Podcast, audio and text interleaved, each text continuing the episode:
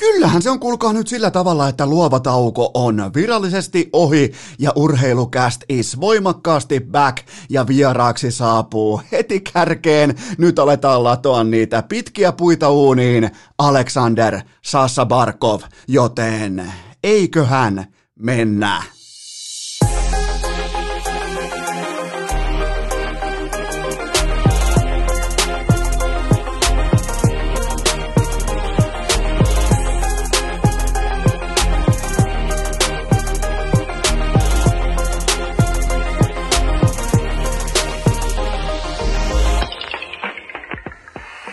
Tervetuloa te kaikki mitä rakkahimmat kummikuuntelijat jälleen kerran pienen tauon jälkeen urheilukästi mukaan on sateinen, myrskyinen torstai 19. päivä marraskuuta ja Helsingin IFK on Suomen mestari 2021. Se lukittiin eilen, vastaus on lukittu, ei voi perua eikä ole syytä perua, koska tämä piti runata. Mulla on niin kovaa dataa heti tähän tauon perään. Mä laitoin tämän kattilaan muhimaan, mulla oli retkikeitin, mä laitoin sinne kaikki kylmät tosiasialliset faktat samaan kattilaan ja ulostulema on nyt se, rakkaat kummikuuntelijat, että Mikke Max Osteenin uraanikäsien puoliintumisaika jääkiekossa on tismalleen kymmenen vuotta. Mä tarvin nyt teidät mukaan. Mä tarvin, että te olette nyt tarkkana, koska Tasan kymmenen vuotta sitten, mitä tapahtui Mikke Max Osteen IFKn A-junnuissa pyörittelee koko kentän läpi. Mulla ei ole mitään hajua, mitä siellä oikeasti tapahtui,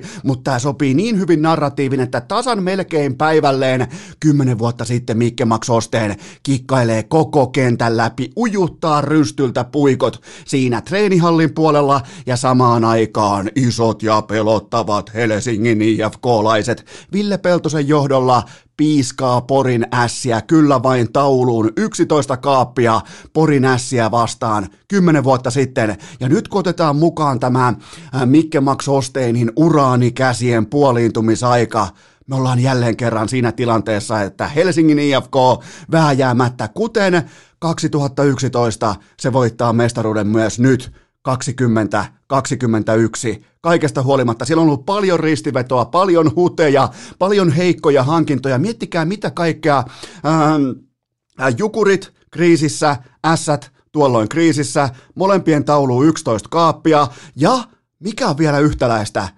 IFKta johtaa tällä hetkellä tuommoinen 18-19-vuotias, just 19 vuotta täyttänyt ykkössentteri, joka on tällä hetkellä myös kapteeni, kultakypärä ja sinikypärä, Anton Lundell. Mitä se oli 10 vuotta sitten? Kyllä vain ykkössentterinä 18-vuotias Mikael Granlund. Ja nyt kun Mikke Max Osteeni uraanitumpuilla rystylle erottinen 9-0 uitto, miettikää, Vuosi 2020 on sisältänyt meille aivan kaiken ja ollaan vähän jo käännetty sivua, että äh, kyllä tää tästä lähtee, että kohta tulee rokotteet ja kohta mennään parempaa suuntaan, että nyt enää 2020 ei heitä meille kierrepalloa, niin tarvittiin vielä Jani Antta Alkiolta lause, Mikke Max Osteen uittaa yhdeksään nollaan jääkiekon pääsarjan toisessa erässä.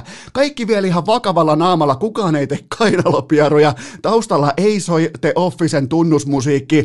Kyseessä ei ole mikään vitsi, kyseessä on ammattibisnes ja Mikke Max Osteen uraanitumpuilla puolintumisaika 10 vuotta ujuttaa yhdeksään nollaa ja se oli se merkki myös siitä, että urheilukästi is back. Mä en, mä en vaan voi, mä, en, mä tiedän mun yhteiskunnallisen vastuun ja mä en voi jättää teitä roikkumaan tommosen ilotulituksen jälkeen. Ja otetaan vielä yksi yhtäläisyys sieltä kymmenen vuoden takaa. Silloin maalin teossa onnistui jopa Robert Nyholm, ja silloinhan se oli niinku tämä iso Lennart Petrelin ilta. Taisi olla muuten myös Joel Armian tämä omista längeistä uitto ja hieno maali. En ole varma, oliko tämä se ilta, mutta saattoi hyvinkin olla. Mutta se oli kuitenkin, se oli rautatumppujen peltihansikkaiden ilta.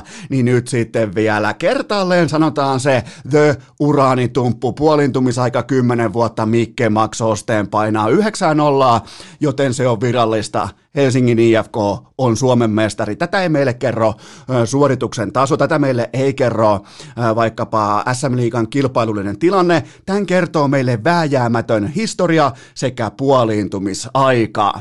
Okei, kopataan kiinni vielä tuosta Anton Lundelista, koska 19 vuotta kultakypärä C-rinnassa, kuuden paunan ilta. Mä en voi ymmärtää sitä, että miten siinä rinnalla Henrik Borströmi voi jäädä nollille. Mua siis mua hirvitti katsoa se live-tuloksien softa, se on niin ankara, kun siinä on Lundelilla ja kelläs toisella en edes muista, kuka siinä oli toisella laidalla. Molemmilla tuommoin kuuden pisteen ilta, niin miten ihmeessä voi painaa Niko Salot? Miten pystyy ottamaan sen Matrixin neoroolin käyttöön Mr. Anderson vielä kerran ja väistää ne kaikki kuusi tehopistettä, mitkä oli saatavilla. Mä en, koska Kousallakin oli kolmen paunan ilta, sillä toisella pakillakin on, oli, oliko kahden paunan ilta. Veskari taisi olla nollilla tällä kertaa, että ihan ei saatu koko sumppua täyteen tehopisteitä, mutta NHL-vahvistukselta toi on Äh, toi on niin kuin amerikkalaisin termein, toi on niin sanottu bad look. Toi on jopa niin kuin bad visual, kun sä oot nollilla tossa tilanteessa, mutta pysytään kuitenkin Lundelissa, josta, jonka upside piti olla maltillinen, se piti olla ää, äh, vähän niin kuin nähty kortti. Kun mä sanoin teille suurin piirtein jo äh, tuossa vuosi sitten, saattoi olla jopa vähän kauemminkin, mä sanoin, että kun lähdetään, varsinkin silloin kun liikuttiin kohti koronaa, mä sanoin teille, että mitkä on nyt arvokkaita asioita. Nyt on todella paljon kysymysmerkkejä urheilumaailmassa kautta linjan. Kaikki kysyy, kaikki tiedustelee, kaikki haluaa tietää, että no mites huomenna, mites kuukauden päästä, mites vuoden päästä, mikä on tilanne Juuri nyt, juuri tällä hetkellä stabiliteetti, aikuismainen urheilu, rauhallisuus, johtajuus, päivittäiset arvot, kaikki tämä, niiden osake nousee ihan samalla tavalla kuin lääkerokotefirmojen osake just nyt maailman pörsseissä. Anton Lundell on tämä pelaaja, sen upside on nimenomaan se rauhallisuus, se on se Äh, kokonaisvaltainen aikuisten karvaperse jääkiekko, vaikka sillä onkin se IFK on A-junnujen pakollinen mandatorityyppinen keskijakaus vielä käytössä, niin se jääkiekko on aikuisten jääkiekkoa. Ja te voitte tänään kuunnella, ja tämä ei ole mitenkään, mä tiedän jo mitä on narulla, te voitte tänään ottaa tarkkaan kuunteluun sen, että mitä Alexander Sassa Barkov sanoo urheilukästi vieraana. Ja varautukaa muuten myös siihen, että Barkov käyttää ekaa kertaa elämässään yli neljän sanan lauseita. Sieltä tulee hyvä, ettenkö sanoisi jopa tarinoita, joten kannattaa ottaa vähän niin kuin laittaa turvavöitä kiinni ja parkkeerata auto oikein, koska tota, Barkovilla on teille tarinoita, mutta vertailkaa vähän sitä, että miten Lundell, mä en lähde spoilaamaan nyt Barkovin vierailu, mutta vertaakaa, vertaakaa vaikka sitä, että ilman yksittäisiä läpimurtoja, ilman yksittäisiä kuumia kausia, kuumia hetkiä, koko ajan pala kerrallaan, grindin kautta, tasaisuus kautta, äh, tossa pojassa on kulkaa nyt, jopa niin kuin te epäilevät tuovat, vaikka ei, niitä ei ole ihan hirveästi Suomessa, mutta Anton Lundelin upside on sitä, että se pelaa aikuisten jääkiekkoa. Se on aika, se on aliarvostettu tekijä, koska nykyään jokaisella pitää olla se YouTube-koosten video, pitää olla dynaaminen, pitää olla McDavid, pitää olla McKinnon, pitää lentää siellä jäällä, pitää tehdä ilmaveiviä, ihmeitä, kaikkea tätä. Niin mitä sitten kun paikalle tuleekin se se ykkössentteri, se 19-vuotias poika, kelle voi Helsingin IFKssa Miettikää, Helsingin IFKssa voi uskottavalla tavalla ommella sen tuohon rintaan. Miettikää, se, se on se juttu, se on se harvinainen asia, se on se, se, se on se asia, mitä meidän pitää pohtia, jos me mietitään vaikka suomalaista jääkiekkoa SM Liigaa just tänään torstai-aamuna, ulkona myrskyä, vettä, vettä sataa alhaalta ylöspäin, niin se on se asia, tuolle jätkälle pystyy uskottavasti neulomaan sen rintaan. 19-vuotiaana kultakypärä, sinikypärä, kaikki kypärät, kuuden pinnan ilta, ne kaikki on rihkamaan siinä ympärillä, sille pystyy laittaa sen rintaa.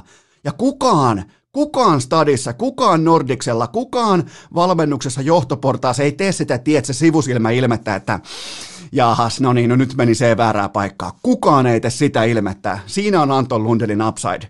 Siinä on, se, siinä on se Barkovi, siinä on se kehitysjana, mistä aikoinaan lähti myös Alexander Barkov, mutta mä en kuitenkaan halua lähteä spoilaamaan sitä, mitä teille on tulossa vielä, mutta Mä väitän, että Florida Panthers osui kultasuoneen vuorolla 12, tuossa suurin piirtein puolitoista kuukautta sitten. Lundell 14 peliin, 11 plus 8 on 19. Totta kai on runannut kuumasti, on ollut kuumia hetkiä otteluiden sisällä näin poispäin, mutta toi kokonaisvaltainen jääkiekko, se on todella, todella vakuuttavaa.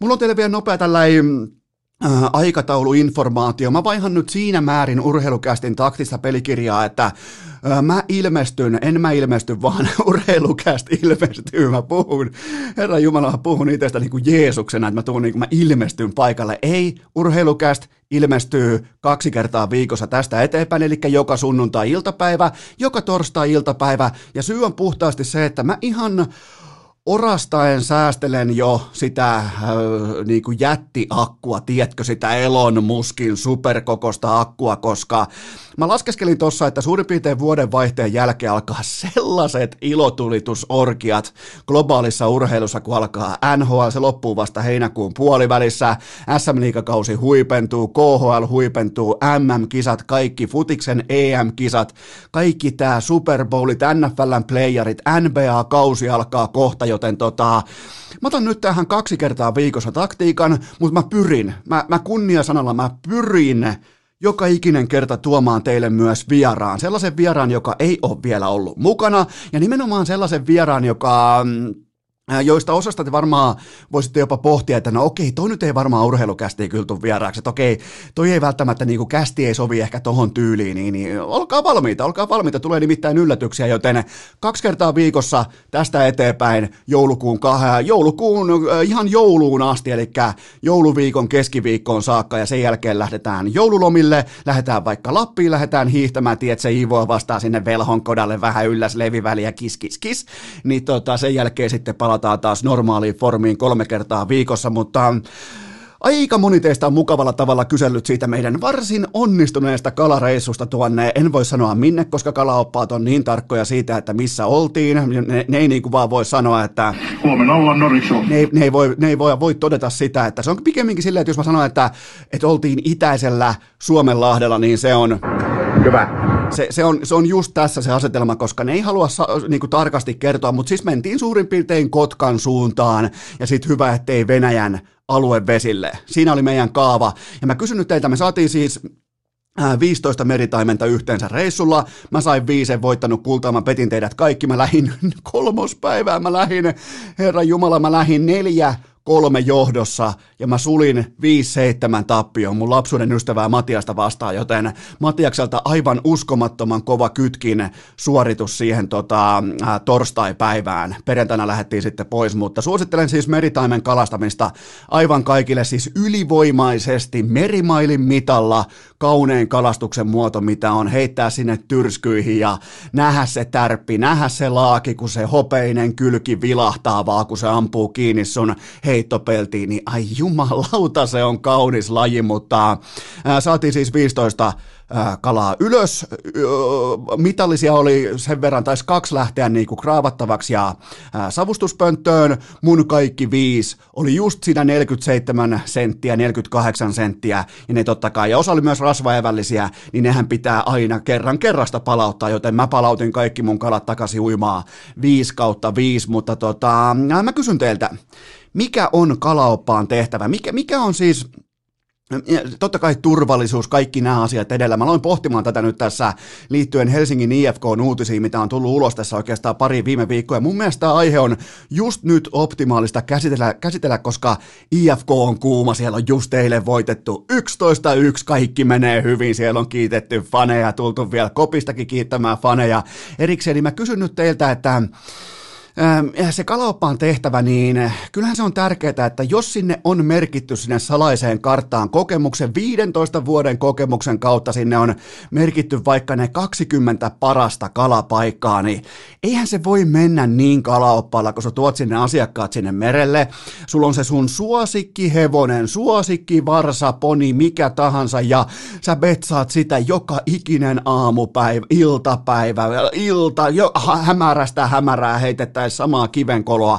Ei, se on kylmästi vaan, että okei, mä puhalsin tän, mulla meni vihko, me mennään seuraavaan paikkaan. Ei muuta kuin kamat ylös, kolme heittoa nopeasti, haravointi käyntiin, sen jälkeen tehdään vaihtoa. Mukaudutaan, mukaudutaan, mukaudutaan, etsitään, myönnetään se väärä riidi, myönnetään se väärä tuntuma, että okei, mä oon, mä oon kokemuksellakin mä oon väärässä.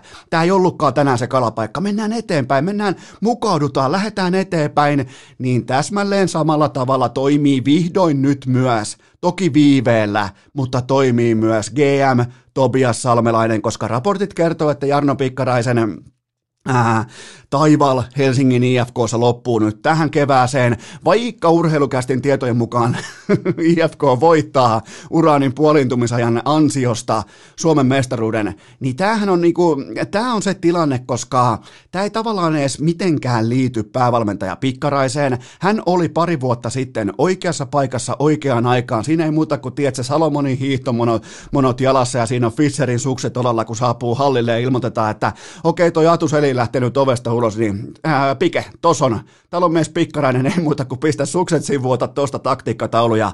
Ala johtamaan Suomen suurinta urheilubrändiä, tai ei välttämättä suurinta, mutta historiallisinta urheilubrändiä. Tuossa on avaimet Nordikselle, ei muuta kuin huomenna ollaan Nordiksella, niin GM Tobias Salmelainen kokematon keltanokka, se kuitenkin aikoinaan halus olla se sankari, joka tekee sen, tietsä, kovan coachihaun omista papereistaan, että kyllä tämä on alfa-bisnestä, että kyllä kuulkaa mä tiedän, että kuka coachi tuo kultaa stadi, että ei tarvi olla Ramisummista tai Erkka Westerlundia tai Kari Jalosta, kyllä mä kuule oma ukko tuolta Jukureista vai missä helvetissä ne aikoinaan tapaskaa jossain Joensuussa tai vastaavassa, niin nyt ollaan siinä, siinä, vihdoin siinä tilanteessa, että jopa GM Salmelainenkin myöntää, että no, tämä nyt ei ollut se kalapaikka. Et se on nyt heittänyt sitä samaa virveliä siihen samaa kallion seinämään ilman koukkuja, ilman minkäännäköistä niinku odotusarvoakaan voittaa yhtään mitään, saada yhtään kalaa ylös. Se on nyt nakutellut vaan, että se ottaa niin kauan, että viimeinenkin koukkupolvi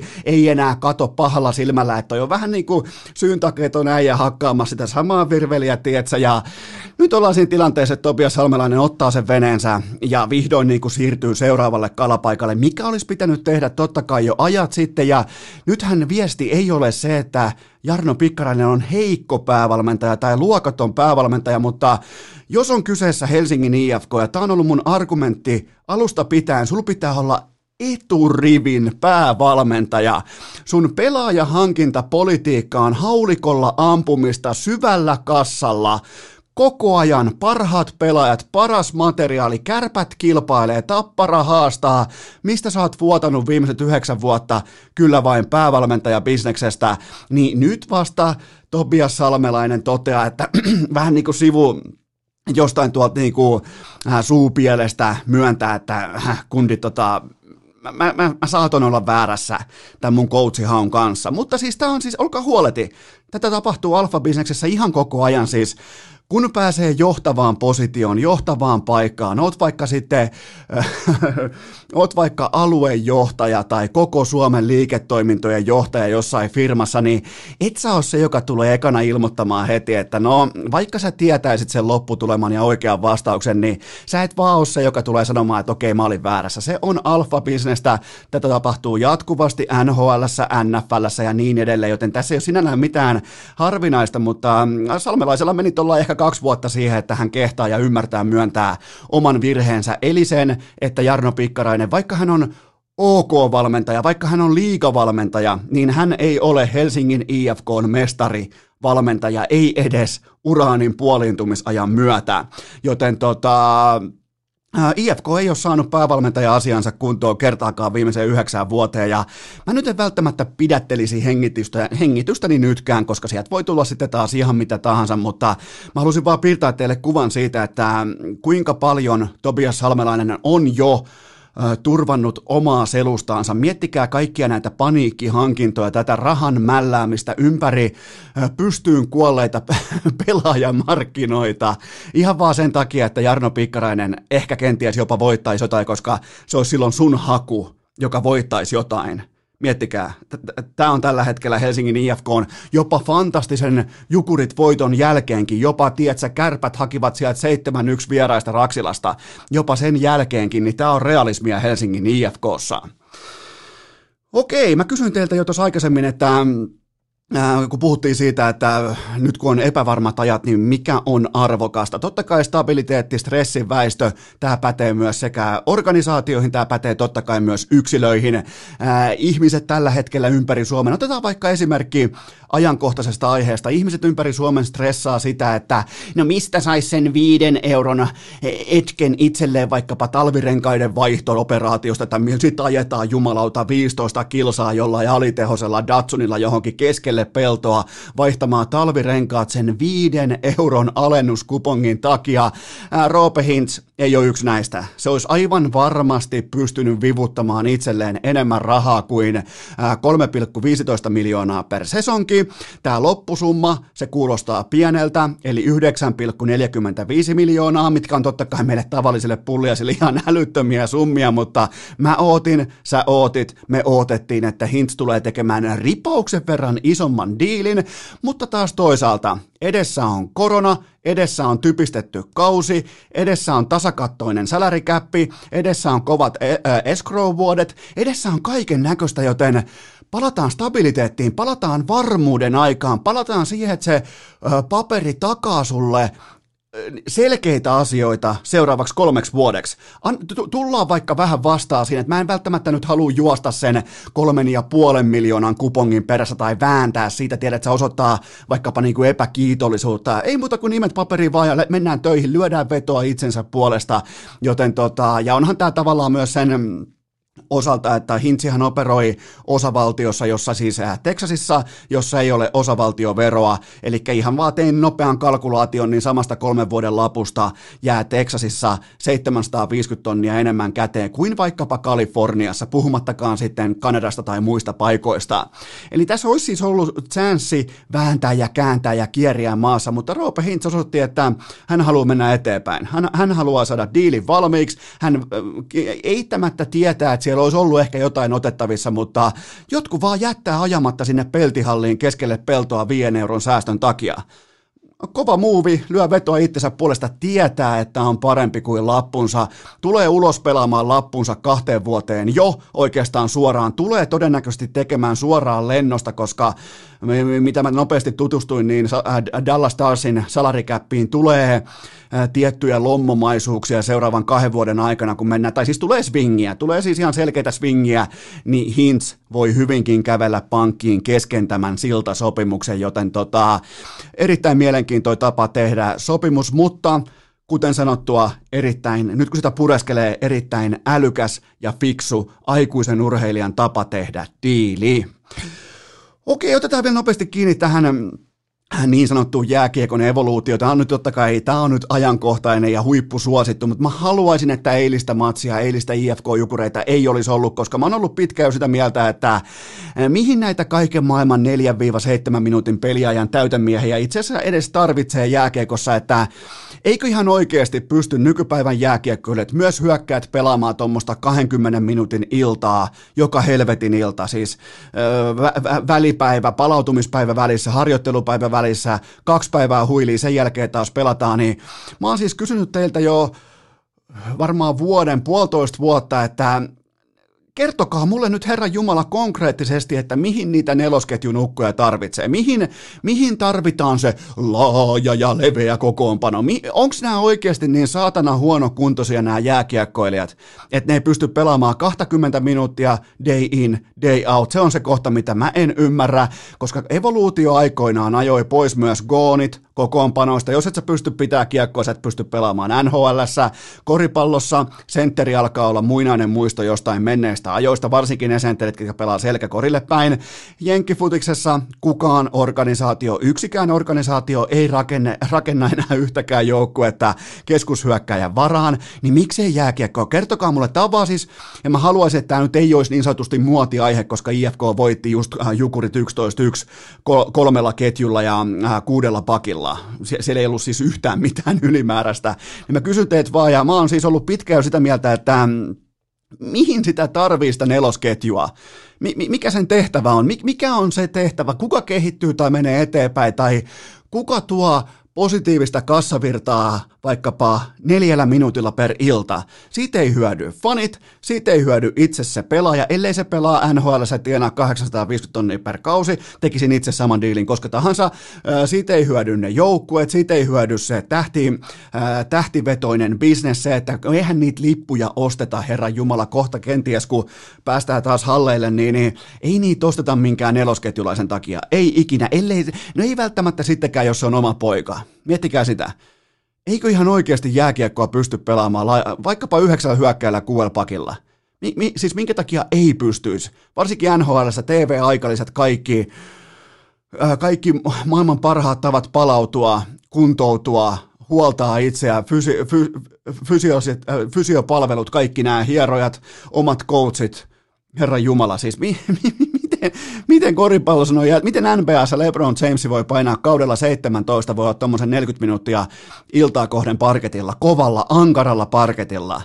Mi, mi, mi, miten, selittäkää mulle, että miten jääkiekkoilija ei pysty pelaamaan 20 minuuttia, siis hyökkäjä. Ei, ei me läpi, ei me e, etenkään enää läpi nyt, kun on pakko tinkiä jostain, siis eihän siis, esimerkiksi vaikka suljetun SM-liigan, eihän ongelma ole se, että siellä on 15 joukkuetta, niin siellä on jumalauta viisiketjullista pelaajia kaikessa. Totta kai ne nelos vitosketjulaiset, ne on aivan täyttä paskaa. Ne on, ne on just sitä osastoa, mihin mä vedän kamat päälle, niin mut, pystyy käs, mut olisi eilen pystynyt kätkemään jukureiden kokoonpanoja. Ja kukaan ei olisi huomannut, että hei, toi on varmaan podcastaja. Otetaan sieltä ukkoa pois Mennään kolmella ketjulla, johon alkaa laatu piisaamaan, joten tämä ei ole mikään tällainen, niin että näin on pakko nyt toimia, mutta tästä on mun mielestä pakko pystyä keskustelemaan, että mitä varten ne täytemiehet on mukana. Pidetään pieni tauko ja mennään eteenpäin. Urheilukääst! Jotain tiedetään, loput arvataan! Tähän välikköön mulla on teille huippunopea, mutta silti niin tärkeä kaupallinen tiedote, jonka tarjoaa nimipäiväsankari Elisa. Kyllä vain voit sekata vaikka kalenterin läpi. Siellä lukee 19. päivä marraskuuta. Tämä on Elisan nimipäivä, joten onnittelut kaikille Elisoille ympäri ämpäri Suomen ja itse Elisa.fi, urheilukästin pitkäaikainen kumppani, laittaa myös 4K-telkkareita ja 5G-älypuhelimia jakoon nimppareidensa kunniaksi, joten menkää vaikka heti, meet vaikka nyt välittömästi meet osoite riville sieltä elisa.fi ja meet tsekkaamaan, että mitä sieltä voi voittaa ilmaiseksi, me osallistumaan, me harjaamaan, me kokeilemaan, että pystyisitkö biittaamaan otsit, käy kokeilemassa sun arvonta onnea, mutta jos et halua tuhlata onnea juurikin tähän, mä oon joskus vähän sillä linjalla, että mä en halua käyttää mun onnekkuutta vaikka johonkin 50 tai 500 euron osumaan, vaikkapa vedonlyönnissä. Mä en halua runata hyvin tietyissä jaoissa, ja tämä on vaan tällainen pitkäaikainen niin kuin lähinnä vitsi, mutta jos ette halua käyttää teidän onnen jyviä, äh, onnen hiekan murusia tähän elisa.fi, telkkari ja älypuhelin arvontaan, niin mulla on teille myös pari nostoa ihan sieltä kaupan puolta, nimittäin MacBookin M1 sinulla varustetut Airit ja Proot, ne on tuliteränä tarjolla, ne on tarjolla juurikin tänään. Eli Applen uudet läppärimallistot M1 sirulla, jos et tiedä mikä siru on tai mikä tämä M1 siru on, niin se tekee aivan kaikesta tehokkaampaa ja nopeampaa, siis parempaa kuin koskaan aiemmin. Tämä on uusinta uutta M1 siru, se on nyt myös osoitteessa elisa.fi tai tällä sirulla varustetut läppärit, jotka siis toimii vaikka äh, graafikon työntekoon, ne toimii, ne, ne pyörittää sitten sulla ihan mitä tahansa softaa nopeammin kuin mikään koskaan, joten Airit ja Pro-mallit, mulla on itsellä toi MacBook Pro, siinä mulla nyt valitettavasti ei ole M1, en ole siis yhtään kateellinen, en ole vihanen, mutta on ihan vähän pettynyt, ettei mulla ole M1-sirua mun MacBook Prossa siinä uudessa harmaassa versiossa, mä ostin sen tossa, olisiko ollut puolisen vuotta, ehkä seitsemän, kahdeksan kuukautta sitten, mutta muistakaa toi, siellä on nyt MacBook, nämä uusimmat, ihan siis juurikin tänään ilmestyneet koneet, ne on tarjolla ja varautukaa siihen, että ne viedään käsistä pois, joten ole nopea, mene osoitteeseen elisa.fi ja käy tsekkaamassa se pois. Siellä on myös Aserin Swift, ää, Läppäripuolella Aserin Swift-mallistoa, se on jopa 200 euron alennuksessa, eli perusvarma luotettava hevonen, sillä pystyy tekemään mitä tahansa, eli käy tsekkaamassa, se ale on voimassa Aserin koneissa, alet on voimassa 30.11. saakka, joten siellä on Aseria, tuokaa MacBookia, tuokaa Aseria, siellä on kaikkea saatavilla, ja ensi viikolla Black Friday-viikko. Black Friday-myllytys alkaa osoitteessa elisa.fi sitten heti jo maanantai-aamuna, joten jos mietitte jonkin asian ostamista, niin mm, ehkä maanantai-aamusta voi kannattaa käydä katsoa kaikki alennukset, koska se viikko huipentuu kohti perjantaita, ja mä tiedän jo, että siellä on tulossa ihan tajuttomia alennuksia, joten kaikkeen tähän, kaikkeen elektroniikkaan, kaikkeen, nyt ei lähdetä sinne peltihalliin, nyt ei lähdetä, tiedätkö, hakemaan sitä jotain telkkaria jostain jumalauta jostain jumalattoman kaukaa, vaan nyt mennään tietokoneelle, näppäillään osoite elisa.fi ja hypätään mukaan helpolla tavalla Black Fridayhin. Ei tarvi lähteä vetämään kasvomaskia naamalla jossain peltihallissa, vaan yksinkertaisesti omalta tietokoneelta käden käänteessä MacBookit, Aserit, mitä tahansa elisa.fi. Urheilukääst! Ei aina paras, mutta joka ikinen kerta ilmainen! Pikainen katsaus urheilukästi vaatekomeroon, nimittäin tilanne on tällä hetkellä se, että tuottaja Kobe ei halua lähteä myrskyyn kävelylle. Se filmaa, se kierii kuin Neymar. Se on tällä hetkellä kuin ankaraa sählyväkivaltaa kokenut sählyn pelaaja, pyörii ympäri parkettia, pyörii ympäri tuottajan tyynyään, eikä varmasti ole lähdössä pihalle kävelemään tohon vastatuuleen. Tuolla, ihan sama miten tuolla tällä hetkellä kävelee, niin koko ajan on vastatuuli ja sehän on merkki myös siitä, että syksy, loppusyksy, alkutalvi on virallisesti täällä ja tuskin lienee edes tarpeellista todeta, että tämmöisen puolentoista viikon kästitauon jälkeen tuottajakopen legendaarinen kysymysreppu on aivan täynnä teidän esittämiä pohdintoja urheilusta. Kaikki ei ihan aina osu urheilun viitekehykseen, mutta napataan kuitenkin kuitenkin teiltä ensimmäinen kysymys pöytään. Onko syytä palata siihen ajatukseen, että Puljujärvi olisi jo pelannut SM-liigan läpi? No siis juurikin tätä skenaariota, se oli vaikea peräänkuuluttaa sillä hetkellä, kun kaikki meni nappiin, teki kaksi, maalia, ää, kaksi maalia per peli ja joka paikasta uppos ja oli liekissä muita 15 senttiä pidempiä koko ajan kielinenässä ja kulkee ja huippu ykkösketju ja kärpät vierii alamäkeen, mutta... Mm, nyt on kuitenkin viimeisimpään yhdeksään Puljärven matsiin 1 plus 2, eli kolme tehopistettä. Ja nämä on sellaisia kuin lähinnä mestis tilkintämiehen numeroita, joten se maja, mä, ke, mä puhuin teille silloin siitä, että me ei mun kaverin kanssa saatu kunnolla sitä meidän kesäistä majaa pysymään siellä puussa. Meillä oli, me lintsattiin näistä niin kuin ihan perusasioista, kulmanauhat tai kulmaköydet, tukiköydet, tukirakenteet, kaikki nämä me ehkä vähän oikasti rakennusprosessissa, niin kuin keskimääräinen virolainen albiton rakennusmies tekee ympäri Suomen juurikin tällä hetkellä tuhansilla rakennuspaikoilla, niin tällä hetkellä juurikin, juurikin just nyt kun mennään kohti tätä marraskuun loppua, niin se Jesse Puljärven maja, se on tulossa ryminällä puusta alas. Ja nämä ei ole siis sellaisia numeroita, nämä ei ole sellaisia esityksiä, nämä turhautumiset ei ole sellaisia toimenpidejanoja, jotka osoittaa aikuisuuden tilassa olevan NHL-pelaajan vahvuuksien puolesta. Nämä ei puhu sen puolesta, että okei, vaihdetaan tuohon päälle nyt Edmontonin pelipaita, niin hyviä asioita tapahtuu, jos ei tapahdu yhtään mitään edes SM-liigassa. Yhdeksän viimeistä ottelua 1 plus 2 Ihan siis Mikke Max Osteen kauraa. Ja, ja, ja tämä on siis, niinku, miettikää nyt, mä en, mä, mä en kuitenkaan ole lähettämässä, vaikka mä oon Mikke Max Ostenin ikuinen fani, niin mä en ole kuitenkaan lähettämässä häntä NHL.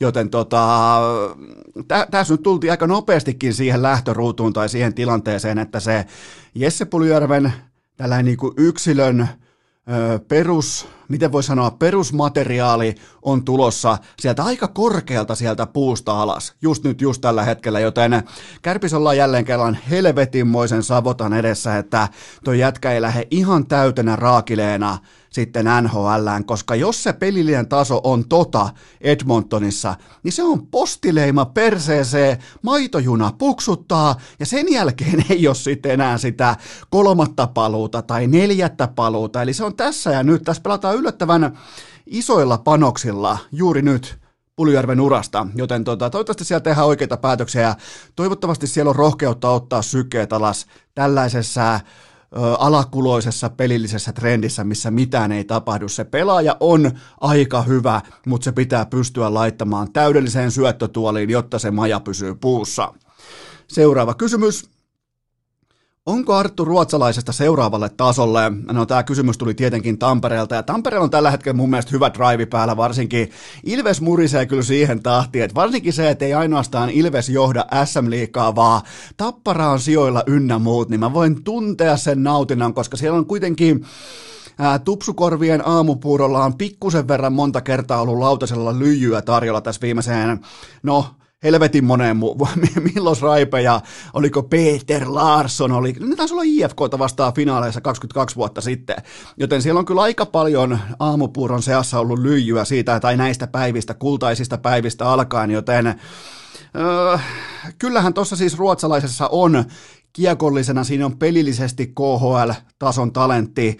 nhl hän mun papereissa pelaisi jo, jos hän olisi oikeasti sitä luokkaa. Että se kortti, siellä on 173 senttiselle jätkälle, niin siellä on kuitenkin se laaja massa on stäkätty häntä vastaan, ja mä en siis keksi, en hyvällä tahdollakaan, mä oon ruotsalaisfani, mä useimmiten valitsen nykyään telkkarista sen ottelun, jos on vaikka useampi matsi päällekkäin, mä otan sen, missä pelaa Ilves, koska siinä on sitä jotain siinä joukkueessa, mitä on kiva katsoa, minkä ohessa on kiva vaikka tehdä vaikka palkintoleivät hyvästä kästiviikossa ja katsoa, kun Arttu Ruotsalainen dominoi, mutta tota, Äh, kyllähän toi kylmä fakta tällä hetkellä on se, että ruotsalainen laukoo kiekot sisään tuommoisella 22 pinnan tehokkuudella ja silloin kasassa jo 7 YV-maalia, kolme AV-maalia. Että näähän ei ole missään nimessä kestäviä numeroita, mutta nämä on hauskoja numeroita ja mun mielestä ruotsalaista on todella mukavaa seurata, sitä on mukavaa ihailla jääkiekkoilijana. Se tekee siistejä, hienoja juttuja, se nauttii jääkiekosta, se huokuu semmoista, kun kaikki junnu, tytöt ja pojat katsoo siellä hakamettässä, että kel, kellä on rohkeutta pysyä kiekossa, niin kyllä tuossa on niinku, esimerkkinä tuossa on juurikin se, mitä jääkiekkoilija mun mielestä tällä hetkellä siis kentällä pitää olla. Joten mä näen KHL-tason pelaajan, mutta mä en näe NHL-tason pelaaja, koska siellä on ne kaikki todennäköisyydet on niin voimakkaasti stäkätty, ja se pelaisi jo nhl jos se olisi niin hyvä. Mutta aivan mahtava pelaaja, ja just nyt tällä hetkellä, jos pitäisi valita yksi yksittäinen yksilö liikasta esiin, niin kyllä se olisi varmaan Arttu Ruotsalainen, koska on, siinä on svägää, siinä on, siinä on rytmiä, siinä on klassisuutta, siinä on taitotasoa, siinä on sellaista tiettyä nautintoa, pilkettä silmäkulmassa. Siinä on siis kaiken kaikkiaan se, kun mä maksan mun tuon Maikkarin kanavapaketti niin mä tiedän, että siitä menee pieni siivu sen edestä, että mä näen Arttu Ruotsalaista, joten mä oon sen diilin kanssa fine. Seuraava kysymys. Jussi Ahokas välittömästi kästivierailunsa jälkeen huhujen mukaan TPSään Voiko tämä olla sattumaa? No olihan tämä siis kauniisti ajoitettu kokonaisuus, mutta mä haluan vaan vielä niin kuin alleviivata sitä, että vielä nyt marraskuussa 2020 niin Jussi Ahokas vielä ei ole siirtynyt TPSään, joten tota, se sopimus todennäköisesti sinne tulevaisuuteen on jo tehty, mulla ei ole mitään sitä vastaa, se on vähän niin kuin SM-liikan sääntöjen vastaista, mutta tervetuloa nykypäivään, tervetuloa perheellisen isän elämään, totta kai ne sopimukset tehdään, hyvä ettei vuotta aikaisemmin, mutta Ahokas on yksi niistä harvoista päävalmentajista, jotka ihan oikeasti voi saada tämän turkulaisen ankaran rengastulipalon sammutettua. Ja ää, tästä tulee todella iso kulttuurimuutos Jojo Helmisestä oikeaan jääkiekkovalmentajan, joka haluaa tietää, mitä pelaajille kuuluu, haluaa tietää, ja eikä mun tarvittaisi lähteä alleviivaamaan mitä. Te voitte kuunnella viimeisimmän urheilukästin jakson, jossa oli vieraana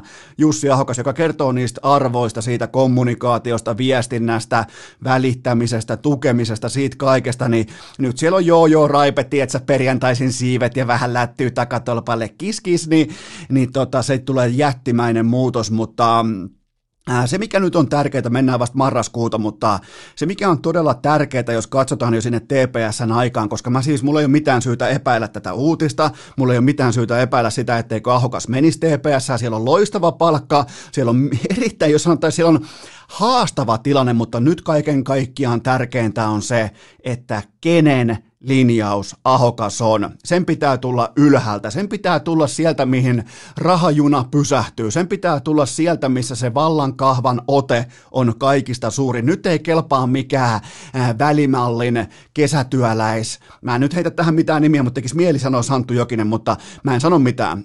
Tää, nyt ei siis kelpaa mikään välimallin niinku urheilusemijohtaja tai pelaajakoordinaattori. Nyt se pitää tulla sieltä, missä se Turun tauti on kaikista vahvimmillaan, missä val vallankäytön rakenteet on kaikista kovimmillaan siellä ihan huipulla. Jos sieltä on tehty linjaus, että valinta meidän uskottu päävalmentaja on Jussi Ahokas, niin silloin tuossa on chanssi menestyä, mutta jos se on joku välimallin poiminta, tiedätkö, joku kesätyöläistyyppinen toimari tai pelaajakoordinaattori, niin, niin Ahokas, Turku teurastaa Ahokkaan alle seitsemän kuukauteen. Se on Turun tauti, joten tota, ny, muistakaa, että jääkiekko on Turussa vain ja ainoastaan valtapeliä. Siellä on ketoset ja siellä on siis, mäkin tiedän niin sukunimiä, mä en, tiedä, mä en tiedä edes edustajien tai toimijoiden etunimiä. Mä tiedän jumalattoman määrän sukunimiä Turusta, jotka haluaa pitää jääkiekon vallan kahvaa kädessään. Joten nyt on erittäin tärkeää se, että kenen linjaus Ahokas on. Ja jos se tulee sieltä huipulta, tästä tulee. Ja miettikää, nyt joutuu eka kertaa myös sanomaan, että tästä tulee HCTPSn kannalta erittäin positiivinen vaihe heidän seuraavaksi sanotaanko kolmeksi neljäksi vuodeksi. Seuraava kysymys. Ässien Junnuhallin tuomarikopista löytyi dopingia. Mitä arvelet, mitä arvelet, että mitä tämän taustalta löytyy? No, mä uskoisin, että vastaus löytyy lähempää kuin osaamme arvatakaan. Mun, mun siis lähteiden mukaan, mun tietojen mukaan siellä on koiku ja kuntsi. Ne on jatkuvassa tiputuksessa, koska eihän tota ässien kautta, sitä ei yksinkertaisesti fanit enää voi kestää yksi yhdeksän. Ässät yksi maali, lukko yhdeksän maalia ja välittömästi hevoshormonit esillä.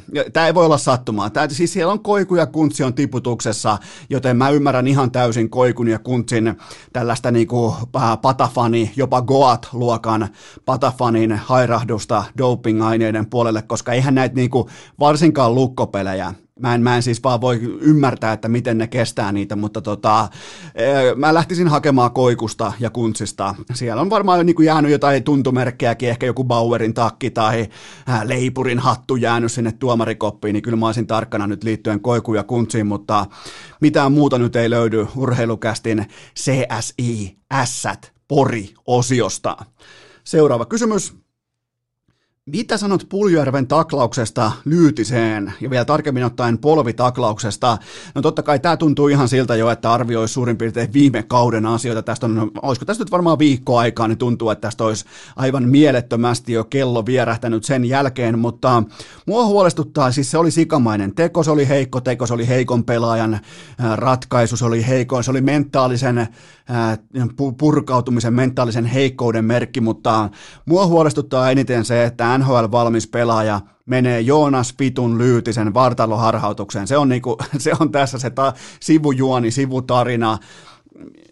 Ei, ei vaan voi mennä Lyytisen niinku päänsiirtoharhautukseen. Tämä on siis ehdottomasti taas ollut kakun paikka, mutta Toisaalta taas ihan kaikki muutkin pääniska ja polvikontaktit, jossa selvä tekemisen tarkoitusperä on olemassa, niin ne pitää pystyä kaivamaan pois tuolta ihan kylmästi. Siis mä en usko, että siellä on mitään, siellä katellaan Lundelin nimeä selästä tai Puljärven nimeä selästä. Mä uskon, että tässä ei vaan tietyt, no okei, ei mennä siihen, mutta tämä oli mun mielestä oli kakun paikka, koska siinä oli taustalla siinä oli turhautumista, siinä oli tarkoitusperää, siinä oli selkeää ojentamista, se vasen jalka ojennetaan sinne lyytisen, ja miettikää nyt sä et pysy lyytisen vauhdissa, niin kyllä sulla on, siis siitä pitäisi antaa isompi rangaistus, että ei pysy lyytisen vauhdissa, että joutuu taklaamaan ylipäätään polvella, mutta siis näissä kaiken maailman tappeluista niitä on turha itkeä, jos näitä tappeluita tulee, niin, niin säännöstössä lukee sanktiomalli sovituille show-tappeluille ja niistä tulee pelikieltoa. Niistä on ihan turha lähteä kiukuttelemaan, mutta muistakaa myös se, että miten toi kurinpito komentoketju etenee. Se on tässä se ongelma. Se on se ongelma, että mitä tapahtuu videohuoneen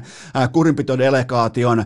Se koko siinä on monta porrasta. Se on vähän niin kuin sellainen kärki, se on niin kuin kärkikolmion tyyppinen paketti, missä just nyt, just tällä hetkellä mulla on sellainen fiilis, että tieto ei kulje nimenomaan sinne kurinpidon huipulle saakka, se ei kulje tehokkaasti, se ei kulje ongelmitta, se ei kulje yksiselitteisesti, koska nyt on jo kaksi tällaista selkeää tapausta mennyt ilman käsittelyä läpi. Seuraava kysymys. Minkä arvosanan annat jokereille viime aikojen esityksistä? No viimeisin kolmen pisteen voitto ennen peruttua Kunlun matsia oli 17. lokakuuta, joten mun mielestä joukkueesta huokuu. Tänään ne pelaa lokomotivia vastaan vieraissa, mutta siitä on huokunut se, että pelipäivä, tämä pelipäivä on ollut vähän niin kuin arkipäivä tai se ei ainakaan ollut juhlapäivä ja tavallaan mä myös ymmärrän pelaajia, koska siellä on nyt pistetty kausi niin kuin varmaan kolme kertaa puolijäihin, siellä on kaikki nämä Minskin tapahtumat, siellä on kaikki tämä ristiveto, siellä on jatkuvasti, kun sä avaat lehen tai netin tai minkä tahansa media-outletin, niin, niin se, jos siellä on aiheena jokerit, niin se ei hyvin usein ole positiivinen raportti, joten siellä on huokunut sellainen yleiskatsanto siitä, että pelipäivä ei ole juurikaan merkityksellinen ja, ja tämähän on siis, jokereiden syksy on ollut ihan täysin järkyttävä siis pelaajien kannalta, valmentajien kannalta, sen itse jääkiekko tuotteen kannalta siis lähinnä harmittaa pelaajien puolesta ja, ja tota, mun mielestä jokereiden arviointi just, juuri tällä hetkellä on enemmän tai vähemmän turhaa. Seuraava kysymys. Onko Jori Lehterässä vielä potkua yhteen NHL-pyrähdykseen? Mä, mä uskon voimakkaasti, että hänen henkinen jääkiekkokotinsa on KHL ja Euroopassa. Lehterän kohdalla kuitenkin raha on mennyt varmaan tuossa jo muutama vuosi sitten pois muodista, että sitä rahaa nimittäin on riittävästi, että se ei tule loppumaan tämän sukupolven, ei edes välttämättä lapsiensa sukupolven aikana, joten tota, siinä on generational money on tienattu jo komeasti Lempäälän pojalta, mutta ö, pelikäsitys, se ei mene koskaan pois muodista ja onhan toi ironista tai kaunista. Ei siinä ole sinänsä mitään ironista, mutta Lehterä olisi KHL pistepörssissä juurikin tänään siellä seitsemän pelkillä syöttöpisteillä. Se johtaa pistepörssiä, kun siinä on maaleja mukana, mutta onhan toi kaunista, että tällä vanha niinku sentterikaraktääri, tällä vanhan liiton aito peliä tekevä syöttämällä peliä edistävä keskushyökkäjä, niin onhan se hienoa, että se pelaajaprofiili on vielä hengissä nykypäivän jääkeikossa, missä äh, stop and go startaja, ei muuta kuin kohti maalia, ja sentteri on nykyään enemmän kuin laita hyökkäjä, ja helvetin moi kiire tempo jääkiekko kaikilla, joka suuntaa koko ajan, niin on se, on se hienoa nähdä näitä lehteröitä vielä nykyään, joten tota, se on muuten ihan silkkaa realismia, että Lehterä voittaa KHLn pistepörssin tällä kaudella ja, ja tota, mä oon iloinen hänen puolestaan, koska se, se NHL-tarina loppui, miten se loppui. Siitä eteenpäin on totta kai ollut myös sitten, ö, on ollut varjostusta siviilielämän puolella liittyen niin kuin oikeudenkäyntiin kaikkeen tähän, niin se, että miten hän on pystynyt henkisistä vastoinkäymisistä ja kaikista tästä painolastista huolimatta astumaan noin laadukkaaksi supertähtiluokan KHL-pelaajaksi, niin se on todella vahva näyttö nimenomaan mentaalipuolesta, fyysisestä puolesta ja siitä, että missä se fokus verrattain kokeneella jääkiekkoilijalla on. Seuraava, ky- äh, seuraava kysymys. Mm, onko jääkiekon tilastointi korona-aikana yhdenmukaista normikausien kanssa? No ei tietenkään ole, mutta mun mielestä siis on silti tärkeää ylläpitää tilastointia asiallisesti, mutta ei niiden tarkastelua, koska nythän tullaan siihen tilanteeseen vaikkapa just nhl tullaan NBAssa, tullaan muuallakin siihen tilanteeseen, että pelimäärät ei täsmää normaaliin kauteen. Mä toivon, että tämä korona-aika johtaa siihen, että aletaan puhumaan enemmän averageista, siitä, että mikä on sun pistetuotanto per ottelu, enemmän kuin se, että onko nhl ootko sä koskaan ylittänyt vaikkapa 90 paunan maagista rajaa, puhumattakaan sadan pisteen maagisesta rajasta. Mä toivon, että jääkiekossakin tullaan tiettyyn average ajatteluun voimakkaammin tämän koronan myötä, mutta mulla on muuten teille yksi tilastonosto, tämä tulee A-junnujen ykkösdivisionasta. Nyt shout out KVn Niko Ojala, viisi peliä A-junnujen ykkösdivisioonaa, viisi matsia, tehot, kuunnelkaa, 0 plus 17, 0 plus 17, Niko Ojala KVssa, uusi Jori Lehterä, ei muuta kuin KHLstä lappua saatuma, saapumaan 0 plus 17. Joten tota, jos mä olisin tällä hetkellä äh, paikallinen Matti Virvanen tai joku scoutti, niin, niin kyllä olisi melkein Niko Ojalan nimi. Olisi aika tuhdilla tussilla merkattu ää, äh, tota, Eno Eskon scoutti vihkoseen 0 plus 7. Mä toivon, että hän ei tee enää yhtään pistettä, ei etenkään maalia tällä kaudella, koska toi 0 plus 17, se on statement. Viiteen peliin vielä 0 plus 17 maalijuhlissa. Itse ei tee yhtään, syöttää, jakelee, Jori Lehterä, ai ai. 0 plus 17. Pidetään pieni tauko ja mennään eteenpäin. Urheilukääst! Tuulitakki kääntyy kuin kaukelosta karanneella Antti Raannalla. Aivan tuota pikaa tehdään lajinvaihto, mutta sitä ennen mulla on teille kuitenkin huippunopea kaupallinen tiedote ja sen tarjoaa Oshi urheilujuoma, eli ihan kylmästi oshi.fi. Kaikki tietää se vähän parempi, se vähän isompi, se tuttu sininen pullo sieltä hyllystä, mutta te olette paljon kyselleet sitä nyt. Tällä kertaa olette kysyneet jopa ihan oikeasti, että missä on Oshiin jättipaketit, missä on Eno Eskon erikoispaketit, niin nyt tulee Black Friday viikko eteen, niin valmistautukaan tässäkin, ää, tässäkin tässäkin kategoriassa siihen, että Oshi ei jätä teitä roikkumaan, koska sieltä tulee sitten sellainen superpaketti ostettavaksi, että te olette pyytänyt, te olette jopa niinku, ö, vaatineet sellaista statement-tyyppistä pakettia, joten nyt se tulee, ja se tulee ryminällä, se tulee, se tulee kauniisti, ja se on sitten niinku kummikuuntelijoille parsittu kasaan syvällä rakkaudella, arvostuksella ja kunnioituksella, joten tota, ottakaa ensi viikko, Oshi nimittäin tulee niin hyvä paketti, paketti, että mä aion ainakin itse ostaa sen itselleni. Mutta sillä välin kuitenkin valitkaa siellä hyllyllä oikein. Muistakaa kauppiastoiveet, muistakaa korttelitoiveet. Oshe, Oshin urheilujuoma on todella, todella kiitollinen jokaisesta korttelitoiveesta. Ne pystyy katsomaan, että aha, tuolla on toivottu, ai tuolki on toivottu, okei, tonnekin kauppa on mennyt. Se aiheuttaa mielihyvää, se aiheuttaa jotenkin niin kuin positiivista katsantokantaa tähän verrattain vaikeeseen vuoteen. Te olette jättänyt kivasti kauppiastoiveita, korttelitoiveita. Muistakaa toivoa oshiita hyllyyn. Jos ei teidän lähikaupassa sitä ole, sillä kauppialla on yksi duuni ja se on palvella asiakasta, joten pyytäkää oshiita hyllyyn, koska siellä, jo ollaan ihan rehellisiä, jos ei siellä ole siellä juomahyllyssä oshiita, niin se on fraud. Voitte suoraan mennä ilmoittamaan kauppaa, että tämä sun juomahyllä on, on fraud-listalla niin se saattaa ehkä vähän ihmetellä, että mistä on kyse, mutta ne, ketkä teistä kauppiaista on kummikuuntajat, niin tietäjät tietää. Se ei vaan voi olla ilman oshiita se hylly uskottava, joten ensi viikolla sitten tilauksia sisään, mutta siihen saakka ottakaa ne hyllyt haltuun, ottakaa ne kaupat haltuun, Oshi on Suomen paras urheilujuoma, eikä tämä kisa ole edes enää tasainen. Tähän kylkeen vielä nopeasti muistutan siitä, että Volt-koodi urheilu antaa 7 euroa alennusta ekasta kotiinkuljetustilauksesta kaikissa kyläpahasissa, missä Volt operoi. Ja miettikää, Volt, se on saatavilla nykyään myös Kouvolassakin. Miettikää Kouvolassa. Sä voit siellä mennä internettiin keskellä betonia. Sä voit mennä älypuhelimella internettiin, klikata Volt, sieltä koodi urheilu, saat 7 euroa alennusta, kun sä tilaat sieltä Tamarillosta kamaa suoraan himaan. Miettikää, Kouvolassakin on Volt, joten siinä on teille koodi urheilu. Mennään seuraavaan aiheeseen. Urheilukääst! Kuka helvetti päästi pylsyn takaisin Suomeen? Eipähän tässä kulkaa muu auta kuin rouhaista seuraava kysymys pöytään.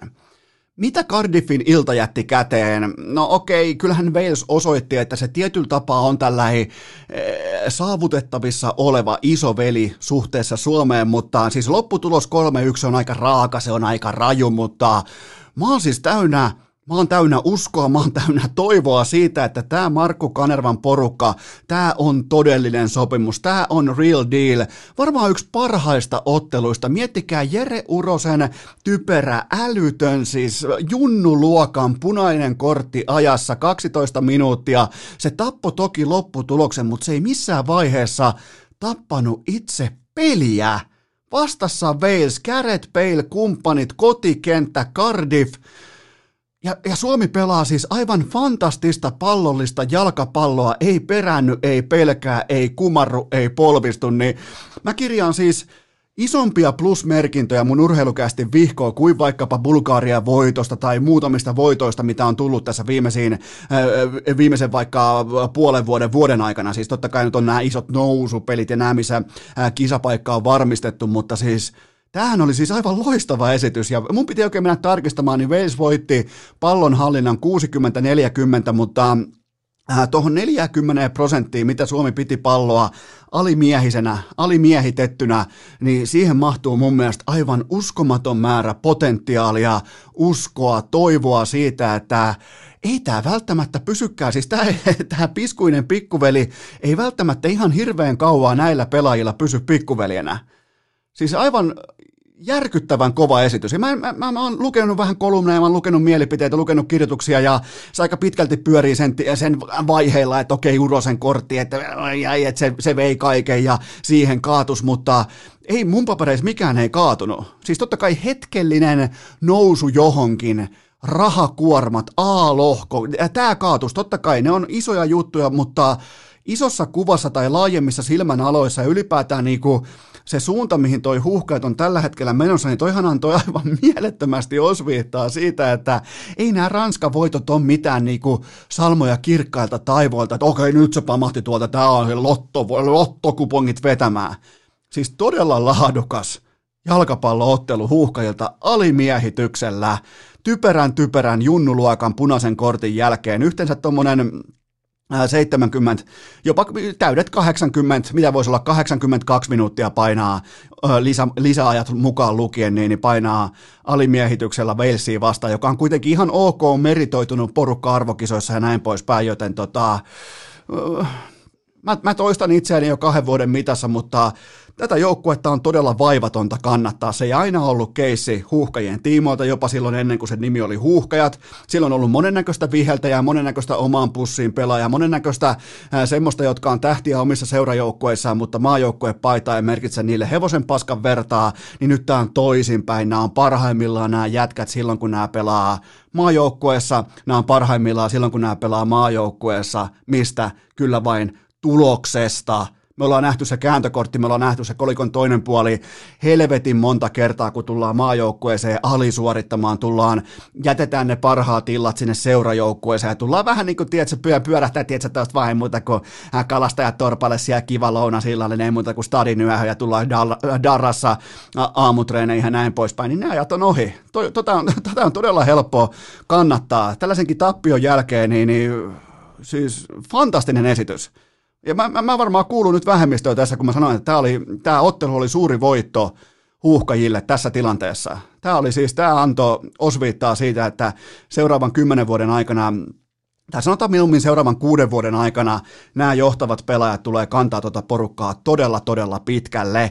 Mutta näistä punaisista korteista, siis ylipäätään jalkapallossa, minun on pakko todeta se, että ja nyt mä tiedän, että tämä tuntuu, että jos sä oot jalkapallopuritanista, että vittu me ollaan kuningaspeili, meidän laji on ollut kauemmin, kauemmin a, olemassa, kun Suomi on ollut itsenäinen, bla bla bla, mutta mm, mä kysyn teiltä, voitte vaikka laittaa inboxiin, mutta onko punaisilla korteilla teidän mielestä jalkapallossa tulevaisuus? Siis oikeasti tämä on viihdebisnestä, ja jos vaikka MM-finaalissa, Champions Leaguean finaalissa, jättimäisissä valioliikan ratkaisuotteluissa, niissä missä on mm, satoja miljoonia katsojia, jopa yli miljardi katsojaa, niin se peli voi kuolla ensimmäiseen viiteen minuuttiin yhteen nappulakengän liukastumiseen tai horjahdukseen tai kaatumiseen tai rojahdukseen, niin Mä en, mä en oikein, mä, mä en oikein tiedä, siis, ja tämä on nyt totta kai, tämä on nyt helppo sanoa, koska tämä lopputulos kuoli, tai tämä ottelu enemmän tai vähemmän niin kuin jännityksen tiimoilta kuoli siihen Urosen punaiseen korttiin, mutta mun mielestä punainen kortti siis on,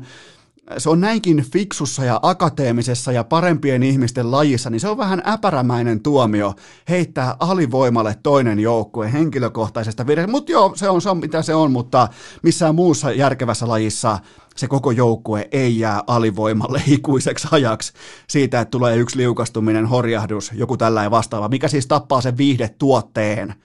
Se, se on useimmiten se homma, jos on kaksi huippujoukkuetta vastakkain, toinen on alivoimalla, niin se itse viihde, se viihdeosio Champions League finaalista, niin se on silloin ohi. Ja se on se mun ongelma maksavana asiakkaana. Seuraava kysymys. Mikä on Eno Eskon kiiman taso, mikäli Harden, Irving ja Durant pelaavat samassa joukkueessa?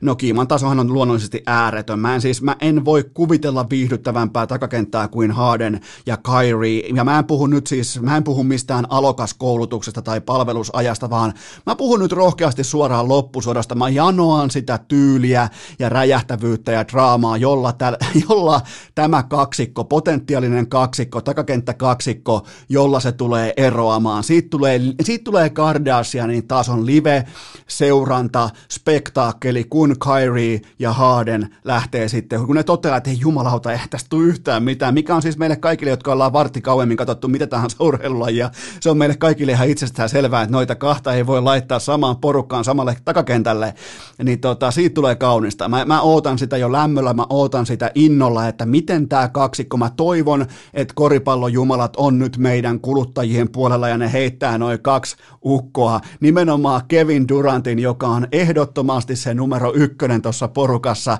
ja sitten siihen tulee nämä kaksi pallon hautojaa, pallon muniaa, tulee kuvittelemaan, että ne on molemmat ykkösiä, niin ei muuta kuin popcornituuni, koska Tää, tää, tästä tulee kaunista. Ja pidetään, pidetään kädet ristissä, että me saadaan kokea tämä sirkus, koska tota, se, se tulee olemaan vaikea naarata se Harden sinne eh, sikäli, että sieltä joutuisi, se olisi sitten varmasti Kyrie Irving, joka sieltä joutuisi lähtemään vastapalloon, mutta on tässä nähty suurempiakin ihmeitä, joten ai että Harden ja Kyrie kuvittelee, että ne on molemmat ykkösiä, ne on molemmat alfoja ja Durant on kumpaakin pään verran parempi missä tahansa pelillisessä aspektissa, joten tota, ai ai, mä, mä oon täynnä toiveikkuutta. Seuraava kysymys. Äh, Chris Paul Phoenixiin uhka vai mahdollisuus? Kaikkien kannalta, siis kaikkien osapuolien kannalta jättimäinen mahdollisuus, koska tämä oli myös kaikilta osapuolilta erittäin laadukkaasti pelattu jako. Phoenix menee kohti menestystä, Thunder menee kohti jättimäistä ja oikeasti uskottavaa uudelleenrakennusta. Tästä draftit seuraavat viisi vuotta, kuusi vuotta eteenpäin, niin ykkösvarauksia tekee pelkästään Oklahoma City Thunder tai, tai New Orleans Pelicans. Joten siellä on, siellä on tulevat dynastiat jopa, koska sieltä tulee kohti ihan oikeitakin pelaajia varattavaksi, toisin kuin tänä vuonna mennään siihen ihan kohta, mutta äh, CP3 se ymmärtää olevansa kakkosvaihtoehto Devin Bookerin takana, siis korausvaihtoehto, ja tästä tulee hyvä. Tää, jos mä uskon, että Chris Paul ymmärtää ja, ja hän haluaa olla nimenomaan se tukeva elementti Devin Bookerin nousussa tonne ihan NBAn niin kuin supertähtiluokkaan, niin tästä tulee todella, todella hyvä porukka, playoff-porukka, nimittäin siinä on Booker, Paul ja DeAndre Ayton, ne tulee olemaan kolmikko, joka nostaa Sansin pudotuspeleihin ja voittaa sielläkin tuommoisen heti kärkeen yhden kierroksen, ehkä jopa kaksi kierrosta, ja siihen sitten vielä neljänneksi ukoksi monikäyttöinen Miguel Bridges, niin Mä, siis mä aion katsoa. Mä, mä en muista milloin mä viime, varmaan silloin kun oli Steve Nash ja äh, Amare Stoudemire, varmaan silloin katsoin viimeksi niin kuin tietoisesti valitsin Phoenix Sunsin otteluita ja siitä on kuulkaa aikaa. Joten tota, todella, todella hyvä haku, siis todella, todella hyvä haku. Seuraava kysymys. Onko Milwaukee Bucks vihdoin mestaruuskaliberia? No siis nyt, nyt se on sitä ensimmäistä kertaa ihan oikeasti, aikuisten oikeasti, jos nämä kaikki treidit menee läpi. Siellä on vastahankausta tällä hetkellä, siellä on hyväksymättömiä treidiklausaaleja ilmeisesti olemassa. Nämä on skuupattuja uutisia, nämä on kaikki aika tuoreita uutisia, mutta, mutta voidaan kuitenkin tulla siihen, että juuri tätä, siis NBA perustuu vain ja ainoastaan supertähtien mieltymyksiin omasta asemastaan, omasta tilanteestaan, ja tätä on vipuvarsi NBAssa. Janni Antetokounmpo vei ne molemmat MVP-pystinsä pöytään ja ilmoitti, että mä haluan, ä, mä haluan tämän ja tämän asian tapahtuvaksi, tai muuten mä roudaan mun perseen täältä ensi kesänä helvettiin. Menkää luksusverolle, menkää mihin tahansa saatanan syväkyykkyyn, mua ei kiinnosta enää pätkääkään, mä lähden välittömästi. Mä oon, mä, mä oon yksarvinen, Suoma, mua, mua sä et pysty mitenkään laittaa monistuskoneeseen, joten tota, aika yllättäenkin siis Antetokounmpo pystyi vivuttamaan, tai siis mä pidän sitä vähän liian kilttinä, että hän olisi vivuttanut yhtään mitään, mutta se pakotti Baksin front officen toimimaan ja, ja tota, siellä mennään nyt sitten ihan käppiä myöten, todella kovasti käppiä myöten ja siellä on nyt sitten Holiday, Uh, Holiday, uh, Bogdanovic, Antetokounmpo ja Middleton, sellainen selkeä nelikko, minkä varaan on rakennettu tuleva menestys. Ja tuolla nelikolla on sitten vaikea alkaa häviämään, että, mutta sitten toki avausviisikon jälkeen yhteenkään lisäoptioon ei jää enää käppiä. Sitä ei yksinkertaisesti vaan jää, koska saas nähdä, että miettikääpä sitä skenaariota, jos Anteita Kuampo siitä tulee rajoittamaton vapaa-agentti nyt kesällä, niin miettikää, jos se päättää lähteä, mutta ei, eiköhän sieltä nyt tuu ihan, lähi, ihan lähipäivinä, lähiaikoina toi Antento Kuompon täysin ansaittu Super Max sopimus pöytään. Tota, Sitten puhutaan muuten iso, isoista dollareista, mutta siinä näkee, että mikä on supertähden, mikä on niinku supertähden vaikutusvalta Toi on ihan puhtaasti, toi on supertähtien sirkus. Sen jälkeen tulee sitten rivipelaajat, sen jälkeen tulee ehkä äh, GM, sen jälkeen tulee ehkä omistajat, sen jälkeen tulee ehkä äh, valmentajat, näin poispäin, kun taas jossain muissa sarjoissa se marssijärjestys on aivan toisenlainen. Seuraava kysymys. Mikä on päällimmäisin poimintasi NBA-draftista?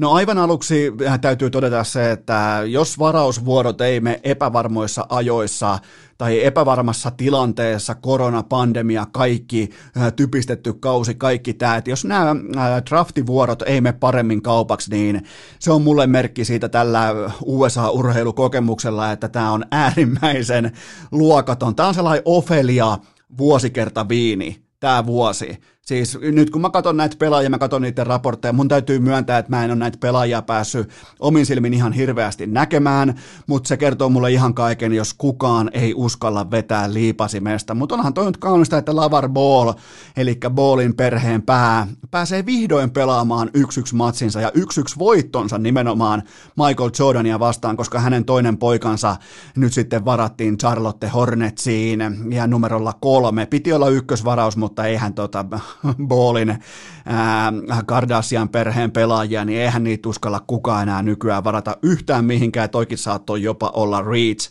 pelaajasta, joka on hyvä lähinnä omalla YouTube-kooste-videollaan, mutta ää, tuli tuossa aikaisemmin käytettyä vertausta, että että kun laittaa aina Officen tunnusmusiikin mihin tahansa tilanteeseen taustalle, niin siitä syntyy aina sellainen tietty niin olettamus, että mitä se itse materiaali voisi olla, niin tämä on sellainen drafti, mihin voi ihan huoletta laittaa Office. Tästä puuttuu enää Michael Scott ja Dwight ja kumppanit, että tämä oli siis tämä oli sellainen drafti, mikä ei niinku pidä vettä mistään kulmasta, ja tämä oli ihan pelkkää punalippua täynnä koko vuosikerta. Tämä oli Ofelia vuosikerta, ja kyllä kruununa on se, että ykkösenä meni kuitenkin Anthony Edwards, vaikka se oli punaliputettu niin monesta eri suunnasta, se haluaisi olla ennemmin NFL-pelaaja tai räppäri, ja se ottaa omat ruuat mukaan, teppajaki keittiöön ja paistelee niitä siellä, kunnes se heitetään ulos, ja siis NBA, ei, ei, vaan, ei vaan petä. Siis en, en, mä, mä en pysty, mä, mä, mä en pysty, mutta tämä oli ohivuosi. Tämä, tämä oli, siis mä en,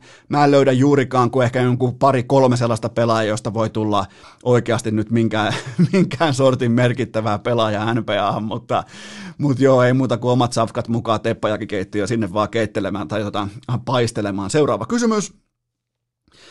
Kenet Markkasen Chicago poimi riveihinsä? Okei, Chicago oli numerolla neljä ja ne teki kurotuksen, ne teki reachin, ne kurotti oikein huolella Patrick Williamsin suuntaan ja Chicagohan on ollut drafteessa vähintäänkin ok, joten mä oon ainakin valmis katsomaan tämän kortin. Siellä on uusi front office ja siellä on todella niin kuin, tuhan, kymmeniä tuhansia tunteja koripallo ydintietämystä, joten tota, Mä uskon, että siellä tiedetään tässä kohdin, mitä siellä tehdään, mutta äh, Patrick Williams on tällainen klassinen kolmos-nelospaikan pelaaja, jolla on erittäin pitkät kädet, sillä on hyvä ulottuvuus, hyvä atleettisuus ja ongelmat tulee nyt sitten eteen pallollisena. Tätä ukkoa mä oon vahingossa jopa nähnytkin, eli ei, ole, ei ollut pallollisena mikään niin kuin hevonen edes Florida Stateissa, joten no, ainakin on rakennuspalikat, mistä voi lähteä hiomaan sitä lopullista formia tälle kyseiselle pelaajalle, mutta mä en lähtökohtaisesti, mä en tykkää siitä, että kurotetaan NBAn draftissa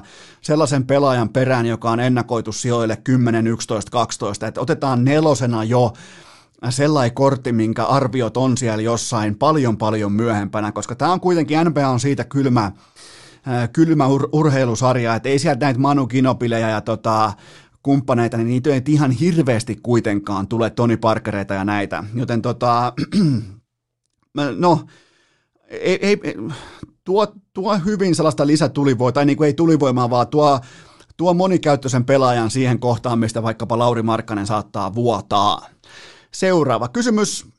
Kenet näistä tulokkaista otat välittömään seurantaan? No mä otan tietenkin ykkösvarauksen, joka ottaa omat ruuat mukaan teppäjäkikeittiöön, ja mä otan Melo Ballin, koska hän on tätä kultaista Ballin sukujatkumoa, mutta mä nappaan myös sieltä 15 Cole Antonin esiin, koska se meni ihan kauhealla metelillä, komitoitui North Carolinaan Tar Hillsiin pelaamaan tuossa reipas vuosi sitten, ja sen piti olla silloin kärkivaraus tulevaan NBAn draftiin. On siis ihan putipohda, putipohdas pallollinen point guard, Gaadi on skoraaja, ja nyt se mitataan sitten, että löytyykö tällaisesta niinku hypeaallon skoraajasta, löytyykö siitä NBA-pelaajaa, koska tota, se siis on vähän niin kuin Markelle Fultz-tyyppinen slasher ajaa korille paljon, ei, ei ole mun mielestä mikään kauhean hyvä heittäjä, mutta tiedätkö, siellä on, jo ta, siellä on jengi tatuoinnit jo käsissä ja siellä on, kuten näette sen sitten Askissa, niin te tiedätte kyllä, mistä se hype on syntynyt. Se on sellainen katupelaaja, sellainen tota, vähän niin kuin Trae Young-tyyppinen urheilija, mutta mä aion ottaa Cole Antonin seurantaan. Seuraava kysymys. Nousiko golfin Masters-klassikoiden joukkoon? No mun papereissa ei, koska ei välimäkeä, ei Mastersia ja Wayne Gretzkin vävypoika näin voitti, joten onnittelut sinne sekä golfikilpailun voitosta että mahdollisesta potentiaalisesta seksistä Pauliina Gretzkin kanssa. Siinä on myös mun golf-raportti tähän viikkoon. Seuraava kysymys.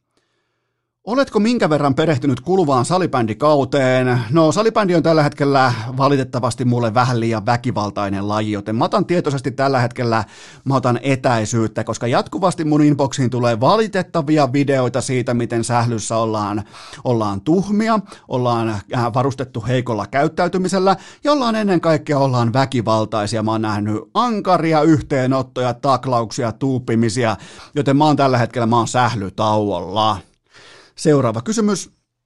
Miten, komment- äh, miten kommentoi turheilukästin kummivieraan Eelis Pärssisen virettä syksyn pokeriturnausviikoilla? No nythän Edillä on sellainen aika napakka tuommoinen 12 vuorokauden, voisiko sanoa jopa lento päällä, että jopa hävytön lento, eli viimeiseen 12 vuorokauteen 1,7 miljoonan bruttonousut, ja eli EEE 27, a.k.a. Asimut 58, Edi Eelis Pärssinen, tämä on jo ihan täysin häpeämätöntä, joten sieltä tullaan nyt pokaalin kanssa joka turnauksesta pois just nyt, just tällä hetkellä, ja, ja se mikä tekee kaikesta niin kuin ei voi sanoa erikoisinta, mutta tavallaan niin kuin tälleen sivusta katsoen ainakin hauskaa, niin Pärssistähän ei ole pitkään niin kuin välttämättä arvostettu turnauspelaajana, koska ei niin kuin livestatsit ei ole kohdallaan. Se johtuu siitä, että hän ei ole pelannut kauheasti live-turnauksia, yksi maailman parhaista käteispelaajista, ja nyt se vaan siirtää sitten online-turnauksiin tämän saman läsnäolo ja tuo sieltä niitä pokaaleja kotiin ja koot. Siellä on sitten, mä en tiedä miten toi Asimut 58 nyt sitten, että mistä kohtaa sitä lähdetään laajentamaan, koska eihän näillä tuloilla – Herra Jumala, Edi, jos sä kuuntelet nyt tämän kohan, niin, niin ethän sä voi millään 5 kasilla asimutilla enää ensi kesänä ajaa, jos sä teet näitä 1,7 miljoonan viikkoja vielä enemmänkin tähän loppuvuoteen. Joten tota, mä voin myös paljastaa, ottakaa talteen tämä tieto, koska mulla on salaista dataa no, tarjo- tarjottavissa teille. Mä oon nimittäin kräkännyt Eilis Pärssisen nykyvireen salaisuuden, dominoinnin salaisuuden, ja ne on tietenkin viikset, joten tota, Eelis Pärssinen on kasvattanut viikset ja hän on tällä hetkellä, saattaa jopa olla maailman paras pokerin pelaaja just nyt, just tänä torstaina, tänä aamuna. Joten tota, no ei tule yllätyksenä, urheilukästen kummikuuntelijat tietää jo, että kenestä on kyse, mutta on aika, aika hävytöntä meininkiä just nyt, just, justiinsa tällä hetkellä. Ja meissä on muuten Edin kanssa, meistä on itse asiassa meissä on yllättävän paljon samaa, kuunnelkaa. Meillä on molemmilla tällä hetkellä viikset, meillä on Jack Russellin poikapuolinen, ää, olisiko jopa molemmilla leikattu poika Jack Russellin terrieri, ja me molemmat pelataan jääkiekkoa leftiltä, mutta vain meistä toinen tekee näitä 1,7 miljoonan bruttoviikkoja, ja se ei muuten ole sitten vittu Eno Esko. Ei vaan saatana ole. Seuraava ja viimeinen kysymys.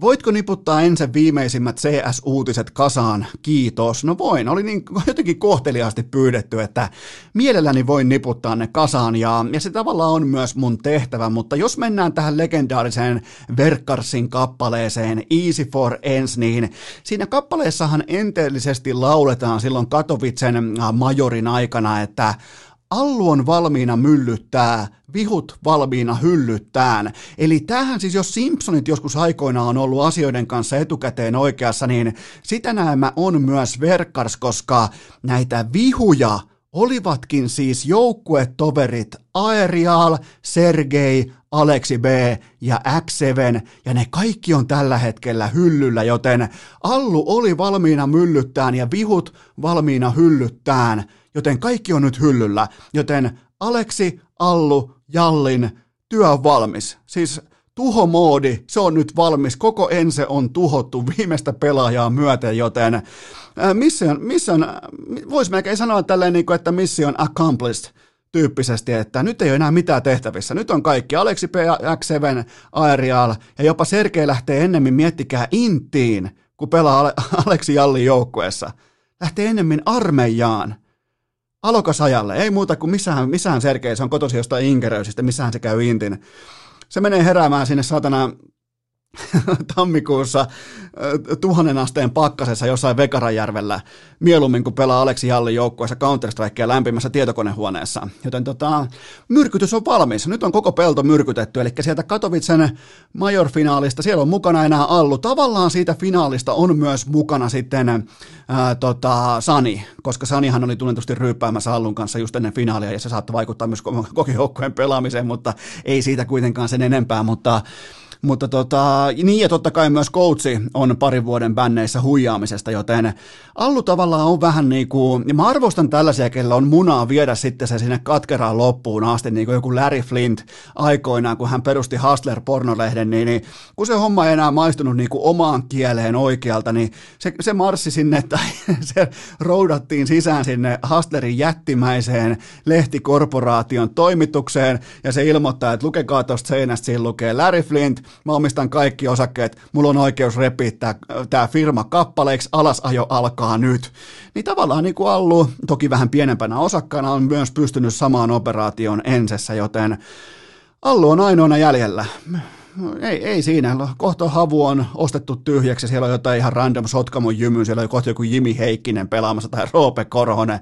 Herra Jumala, Roope Goat Korhonen lyö kakkosrajasta läpi. Niin tota, Siinä oli uutiset. Ne ei, ne ei välttämättä vieläkään ollut positiivisia, mutta niinhän se vähän on, että jos sä tuhot koko joukkueen, niin silloin myös raportointi saattaa olla ripauksen verran negatiivista. Pidetään pieni tauko ja mennään Sassa Barkovin vierailuun. Urheilukääst!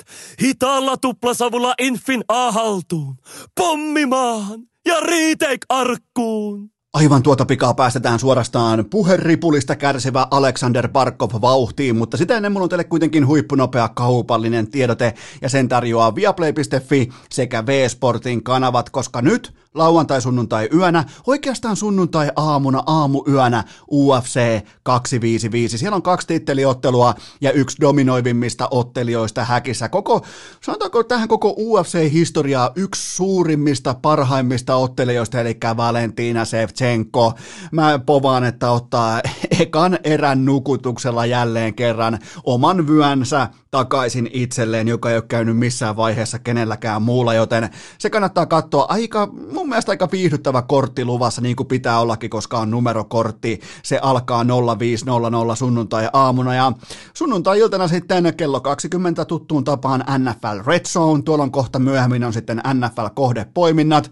Toi NFL Red Zone, jos et sä tykkää, niin kuin sä et oikein pääse mukaan, sä et vaikka pullukka kymppi, sä et pääse ihan täysin mukaan NFL-rytmiin, niin äh, kyllähän toi NFL Red Zone Viaplaylla on sellainen TV-konsepti, joka varmasti nappaa sut messiin. Siinä on jatkuva action, jatkuvat tapahtumat, koko ajan hyökätään, koko ajan on skorauspotentiaalia, ei mainostaukoja, joten kattokaa Viaplaylta NFL Red Zone, ja siellä on myös sunnuntai-iltana sitten Liverpool, Leicester, valioliikassa, eli puhutaan ihan kärkikohtaamisesta, joten KHL, valioliika, Bundesliga, Ranskan liikue ykkönen, sielläkin on Monaco PSG, se on nyt perjantai-iltana, sitten on NFL, UFC ja paljon paljon muuta, jopa paadeliakin ollut messissä, snookeria, golfia, you name it, joten kaikkea löytyy. Ja viikon päästä sitten, ottakaa tämä jo talteen, viikon päästä sitten Viaplaylla yksin oikeudella Mike Tysonin paluu, joten mä, mä, en, niinku, mä en ole täysin messissä siinä, että vanhat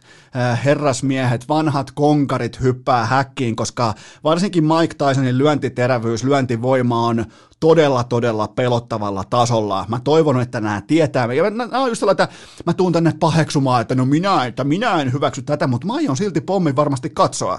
Mä aion, mä aion siis aivan varmasti katsoa, ja se tulee olemaan myös urheilukästissä ihan pommin varma puheenaihe. Tämä, vaikka mä en sinänsä tykkää siitä ajatuksesta, että näin kovat äh, niin kuin Roy, Jones, Roy Jones ja, ja tota Mike Tyson, näin kovat lyöjät kohtaa toisensa tuossa iässä, mutta, mutta tota, se on sitten yksin oikeudella Viaplaylla. Siinä, sitä voidaan käydä läpi sitten vielä ensi viikolla. Se kannattaa vaan ottaa talteen, että se on yksin oikeudella Mike Tysonin paluu. Se on viikon päästä sitten, kokonaisen viikon päästä se on Viaplayltä. Mutta nyt sitten hypätään, ja kaikki siis nämä kanavapaketit joko operaattorilta V-Sportin kanavat tai sitten osoitteesta viaplay.fi voit laittaa. Mä, mä tein testin tuossa ja se kestää suurin piirtein Viaplayn tilaaminen kestää suurin piirtein ehkä minuutti 20 sekuntia, joten tota, osoite on sulle viaplay.fi. Nyt on sitten vuorossa urheilukästi vierailu ja nyt on sitten vähän sellainen jopa vieras, mitä varmaan ei kaikki odottanut, että tulee ehkä kästiin, koska äh,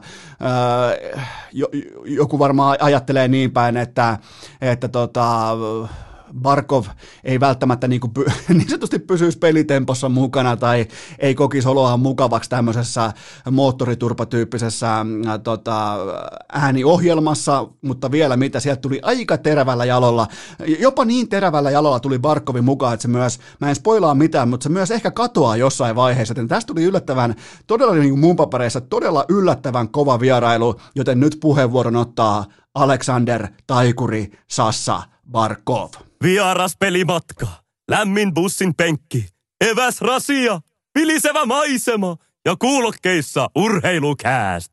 On aika toivottaa tervetulleeksi urheilukästin seuraava vieras. Ja kuten kaikki tietää, niin ympäri Suomen just nyt, just tällä hetkellä alkaa ulkojääkausi. Ja mikäli mun pitäisi tehdä ykkösvaraus mun ulkojääjoukkueeseen, se olisi Alexander Sassa Barkov. Tervetuloa urheilukästiin. Ai että, kiitos paljon. Miltä tuntuu olla ykkösvaraus? Sä oot NHL ollut kakkosvaraus, niin, niin mihin tämä mihin tää titteli nousee sun uralla?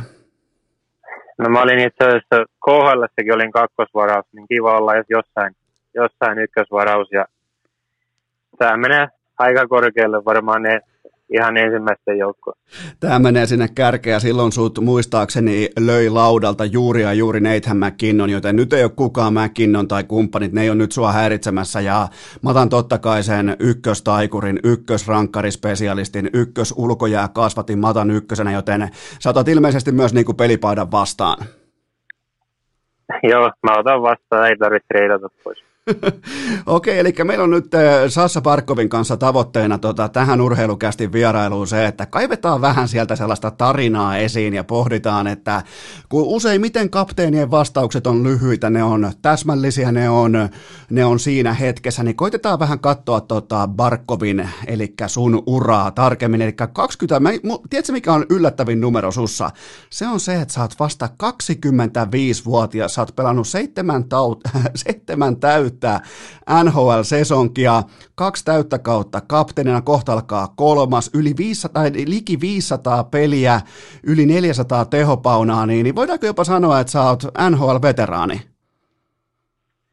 No itse asiassa just tänään aamulla olin juoksemassa tuo Kaupin urheilupuistossa Paten kanssa ja jotenkin tuli, tuli tämä keskustelu, että Pate vaan yhtäkkiä, että jumalauta, säkin oot jo 25.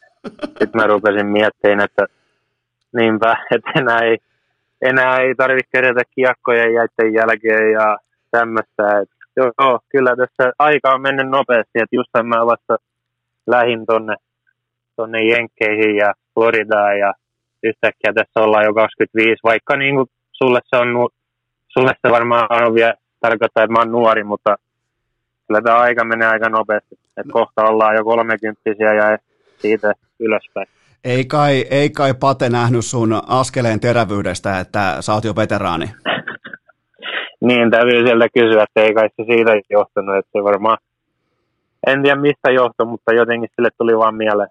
Tämä oli mielenkiintoista, koska mä en hirveän usein kuitenkaan katso sun sinällään urarakennetta. Totta kai meille faneillekin se on enemmän niin kuin peli kerrallaan, kuukausi kerrallaan, viikko kerrallaan. Niin tämä tuli kyllä ihan täytänä shokkina, että sä oot Herran Jumala vasta 25-vuotias. Tuntuu, että se olisi eilispäivä, kun sä olit vielä tapparan häkki päässä kohti lähit sitten kirkkaita valoja, niin, niin tässä on aika pitkän matkan tullut Barkovin Sassakin jo, mutta mulla on kuitenkin sulle muutama lämmittelykysymys.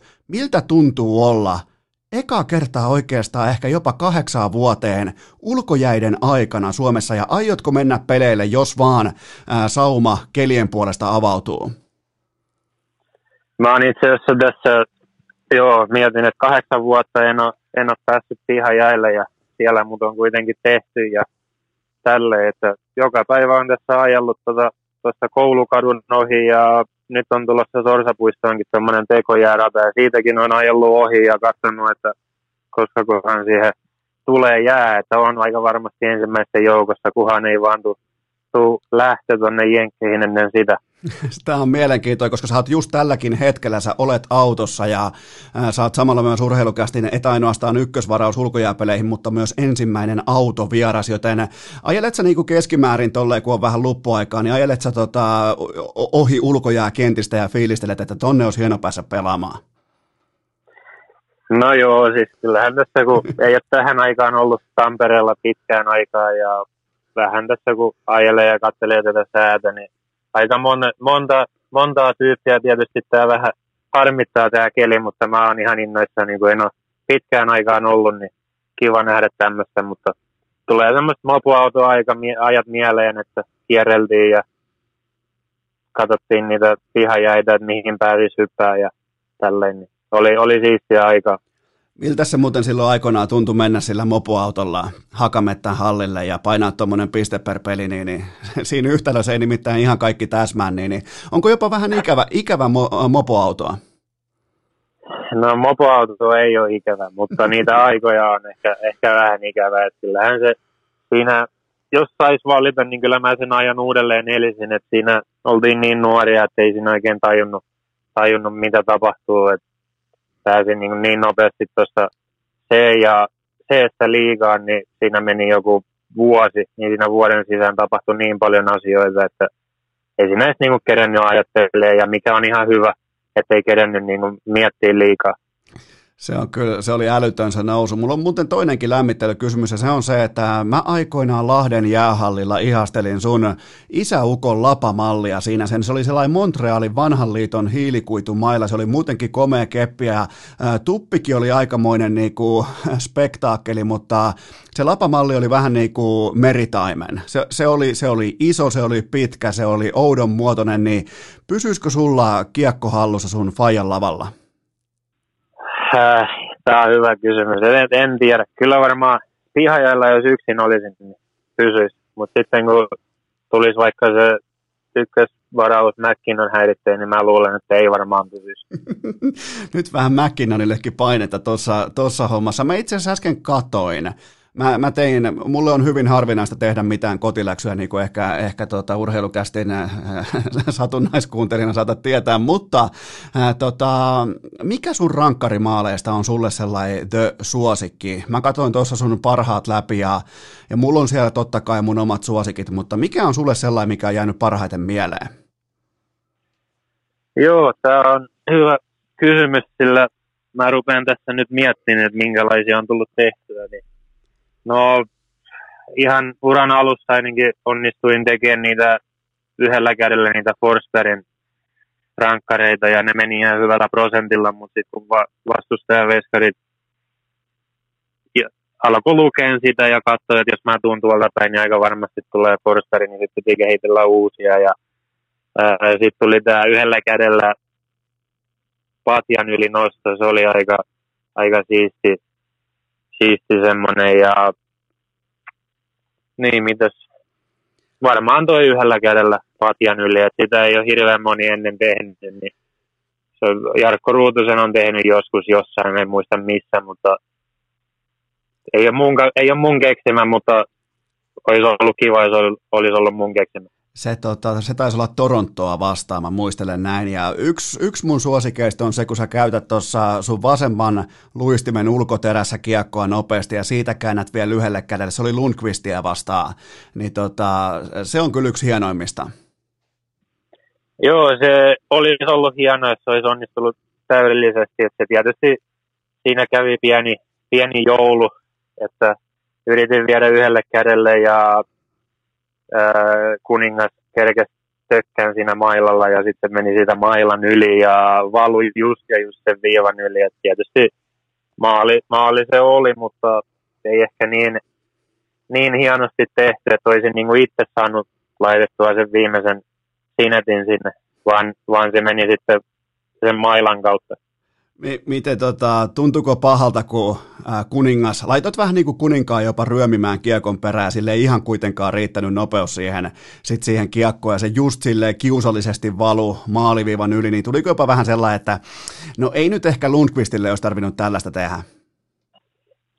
No ei, mulla oli just siinä, ennen sitä peliä mä muistan, mulla oli niin huono jakso, että mulla taisi olla jopa joku seitsemän tai kahdeksan pelin pisteetön putki ja peli ei kulkenut yhtään ja tälleen, niin toi, toi oli se käännekohta sitten, että siitä sain todella paljon itseluottamusta ja sit siitä alkoi niin kuin, periaatteessa mulla alkoi uusi kausi, että rupesin pelaamaan niin omalla tasolla ja auttaa joukkuetta niin pisteiden, pi, pisteissä ja tälle. Että mä, totta kai mitä, mitä tuommoinen kuuluisampi veskari, niin sitä kivempi niillä on tehdä maali.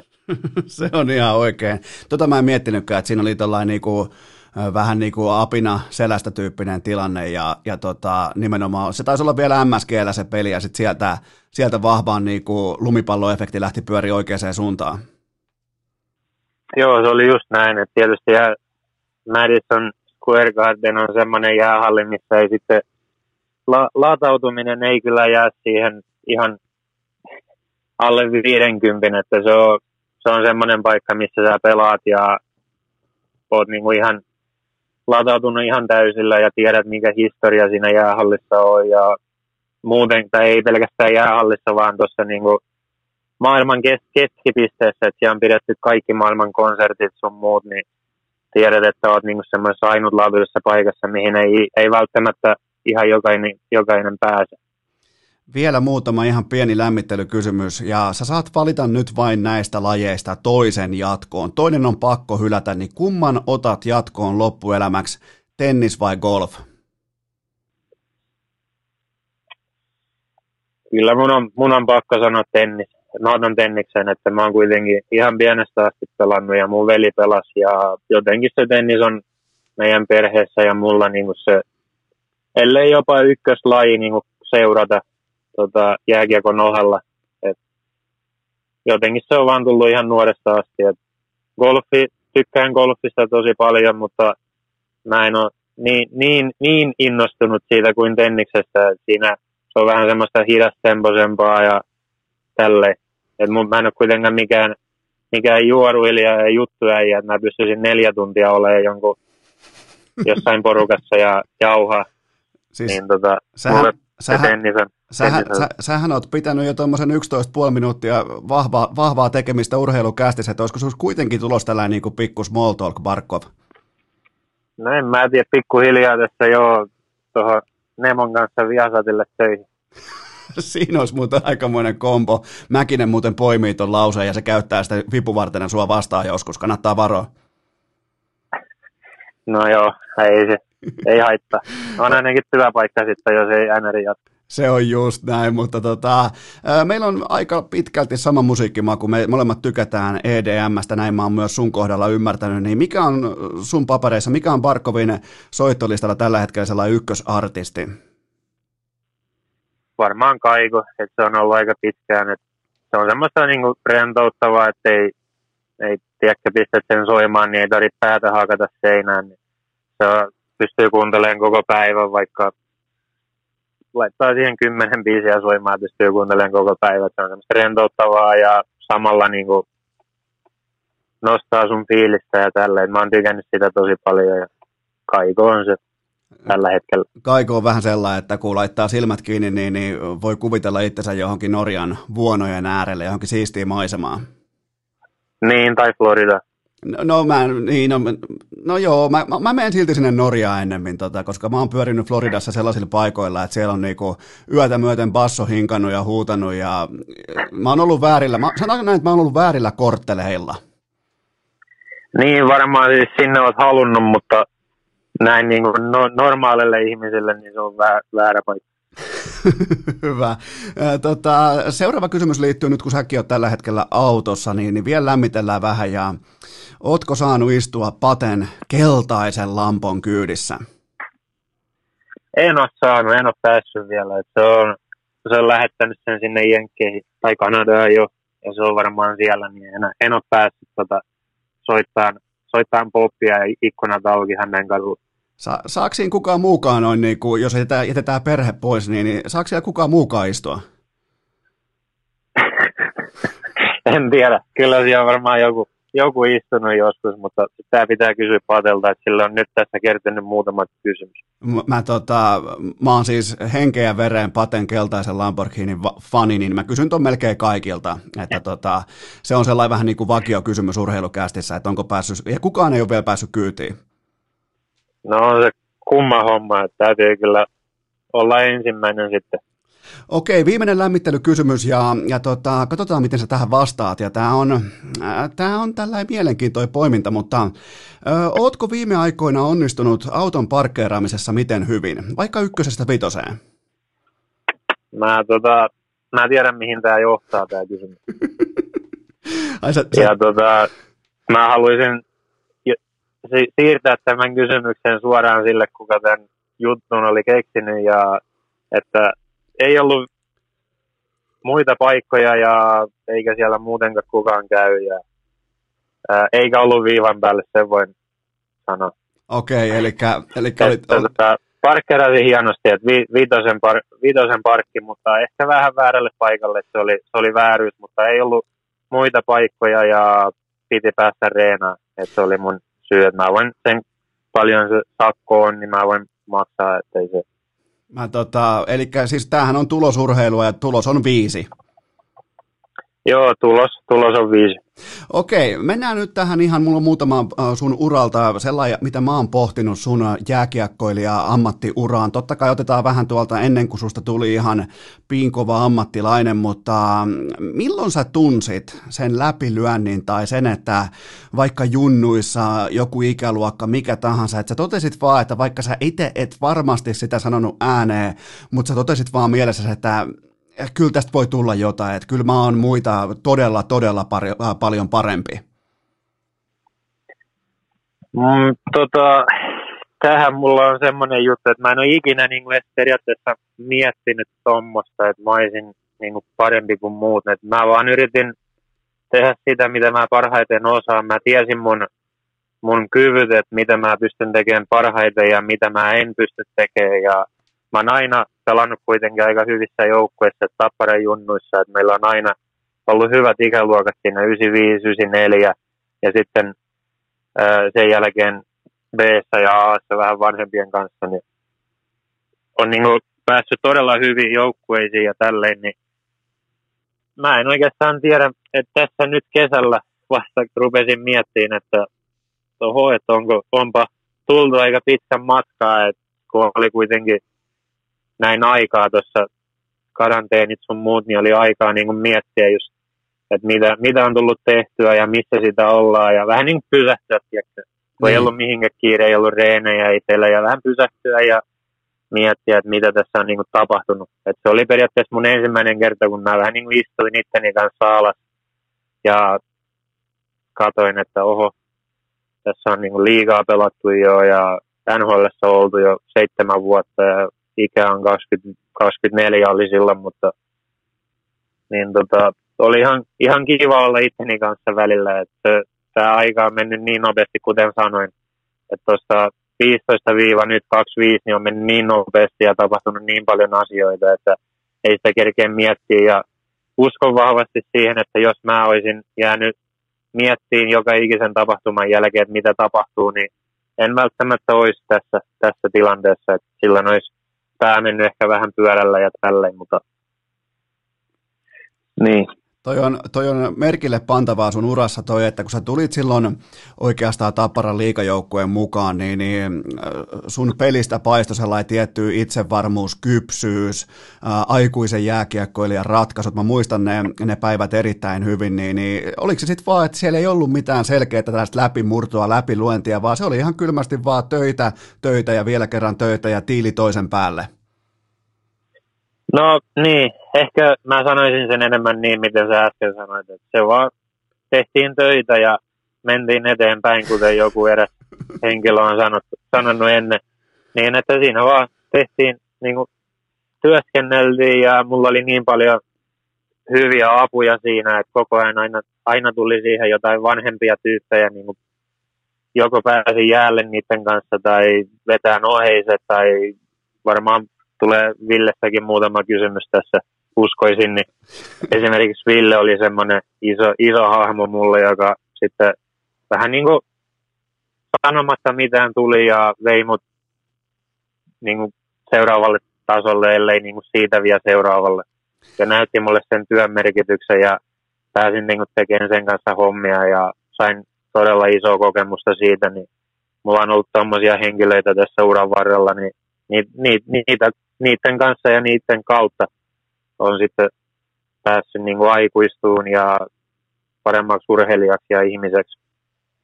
Se, Nemo oli mulla vieraan tuossa suurin piirtein pari, kolme kuukautta sitten ja se puhui todella kauniin sanoin siitä, että kuinka sä lauvoit kiekkoa heidän pihallaan ja kuinka niinku, tapahtui sellainen luontainen silloin jo niinku tietty mentor, mentorisuhde, mutta totta kai myös ihan aito koko elämän kantava ystävyyssuhde, niin sillä on todella paljon merkitystä nuorelle pelaajalle, että ketä katsoo ylöspäin, niin, niin tuossa mielessä varmaan just Nemon rooli sun kehityksessä on ihan täysin korvaamaton. Joo, että siitä ei, ei ylisanat riitä, että kuinka paljon se on, se on sitten auttanut mua, että niin kuin, siitä asti kun näin sen ekaa kertaa, tai olin sen kanssa ekaa kertaa jäällä tuossa mun jää, että siinä, sillä taisi olla toi Viljami, sen poika mukana, ja se jätti Viljamin toiseen päähän polvilteen sinne jäällä ja tuli syöttelemään mun, mun ja mun kaverin kanssa ja ammuskeltiin siinä ja tällä. Ja siitä asti se on sitten, se on lähtenyt se semmoinen, niin kuin, ei, ei ehkä silloin vielä niin kuin ystävyyssuhde, mutta tunnettiin toisemme ja kuitenkin samasta piireistä, että se on mun isän tuntenut vielä pidempään ja tälleen. Niin, ja sitten mitä aikuisemmaksi mä oon tullut, niin sitä kautta mä oon enemmän niin kuin tutustunut siihen ja ihmiseen ja sitä parempia ystäviä olla se on kyllä, se on hieno, hieno tarina kaiken kaikkiaan. Totta kai tarina on vasta tietenkin puolivälissä se on kesken, koska teillähän on ihan edelleen jatkuva kommunikaatio, jatkuva tällainen niin kuin, molemmat oppii toisiltaan. Se mitä sanoi Nieminen sanoi fiksusti, ää, nykyään totta kai coach Nieminen sanoi mun mielestä todella fiksusti, että hän luuli, että hän silloin opettaa Barkovia, mutta siinä kävikin niin päin, että Barkovi opettaa häntä. Niin ilmeisesti tämä on niin kuin kaksisuuntainen tämä tie koko ajan.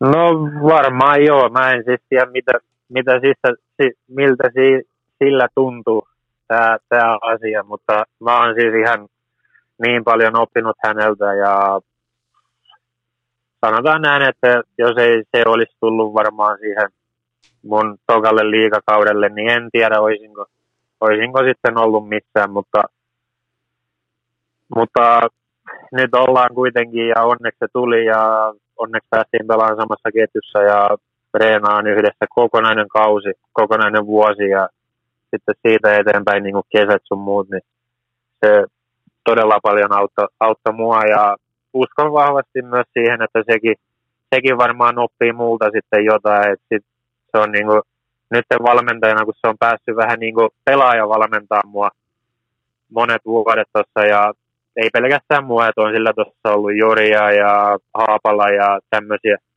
tämmöisiä pelaajia, niin se on sitä kautta sitten oppinut tuohon se valmennusuralle sitten paljon asioita. Toi, toi tota, Tapparan aika oli hienoa, se oli jotenkin oli komeita nähdä, kun sä tulit sä silloin 16-vuotiaana, jopa taisi olla 16-vuotiaana tulit mukaan liigaa ja sit susta tuli sellainen likimain piste per pelityyppinen sentteri, joka sitten harmittavasti katkesi se kevät, se Tapparan aika kullan tuoksuinen kevät, katkesi sitten, oliko Ilari Melartin taklaukseen ja, ja tota, mitä muistat siitä, koska silloinhan kulki todella hyvin, sulla oli piste per peli niissä playareissa ja sitten tuli se tälli ja jouduit sivuun. Siinä oli aika selkeä niin kuin mestaruussauma. No joo, siis me oltiin aika kovilla siinä, että tietysti tiedostettiin se, että siellä on monia muitakin joukkueita, kuten Jokerit oli aika kova ja Jyppi taisi olla silloin vielä aika kova ja sitten oli tämä tapaus S, mikä oli kääntänyt sen, sen tarinansa siinä, missä jossain helmikuun vaihteella sarja Jumbosta ihan sinne, mikä joku 20 pelin voittoputki ja tämmöistä, että ihan, ihan huikea tarina, että siitä voisi melkein kirjankin kirjoittaa, ellei sitä ole jo. Aivan varmasti niin, on. Tota, niin, niin tota, ää, joo, kyllähän se oli harmittava tilanne. En tiedä, oltaisiko kultaa voitettu ja oltaisiko ylipäätänsä päästetty finaaleihin, että sitä ei kukaan tiedä mutta oli varma, varmasti aika iso menetys myös toi Chris Connolly tuli heti mun perässä siinä samalla käytävällä, legendaarisella Hakametsän käytävällä tuli mun perässä sitten ää, nilkka tai murtua tai jotain semmoista, niin siinä tippui kaksi, kaksi äijää pois, niin totta kai se varmasti jonkinnäköinen isku oli, mutta aika, aika hyvin silti siellä pärjäs noi, ketkä hyppäs meidän tilalle ja pelasi sitten sitä omaa roolia, niin todella hyvin pärjäs, pärjäs ja vei äijät tuonne finaaleihin ja sitten oli aika huikeat finaalit, vaikka päätyikin kuudennessa pelissä eikä seitsemännessä.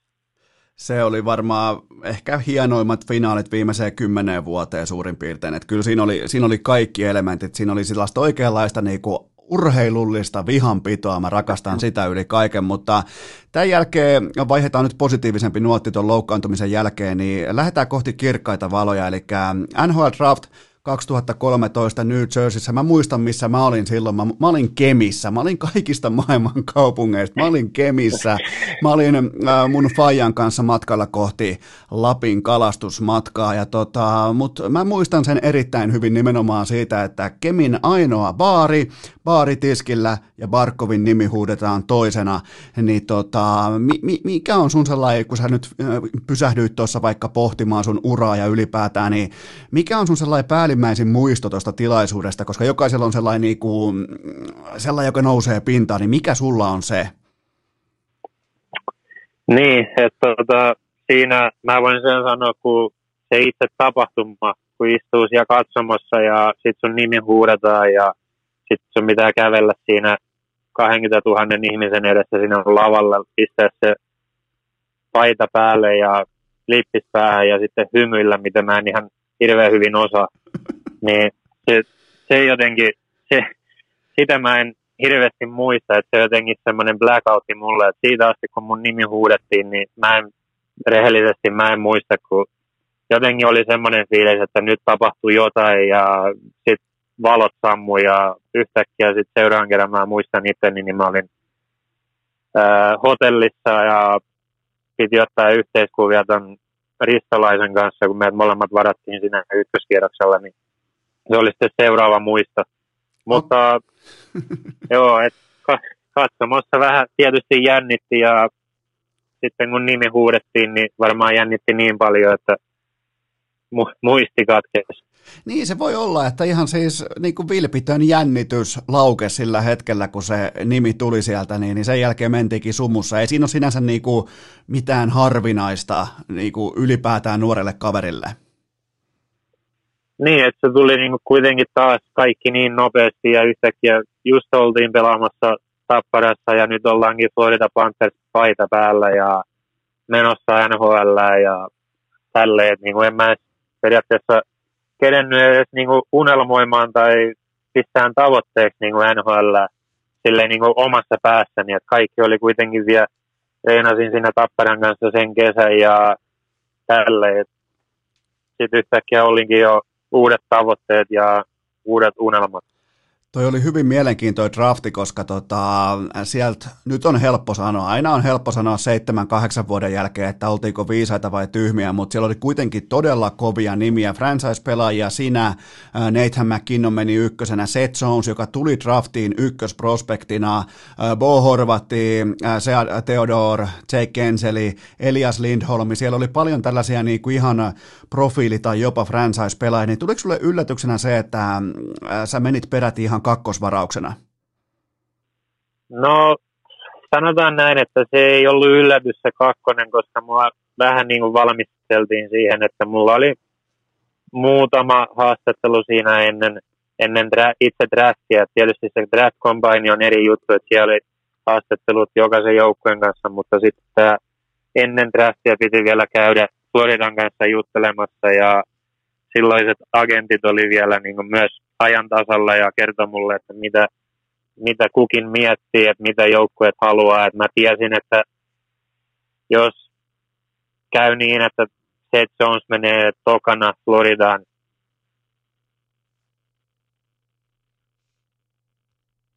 Halo. Nyt muuten Sassa, nyt Sassa katosi johonkin.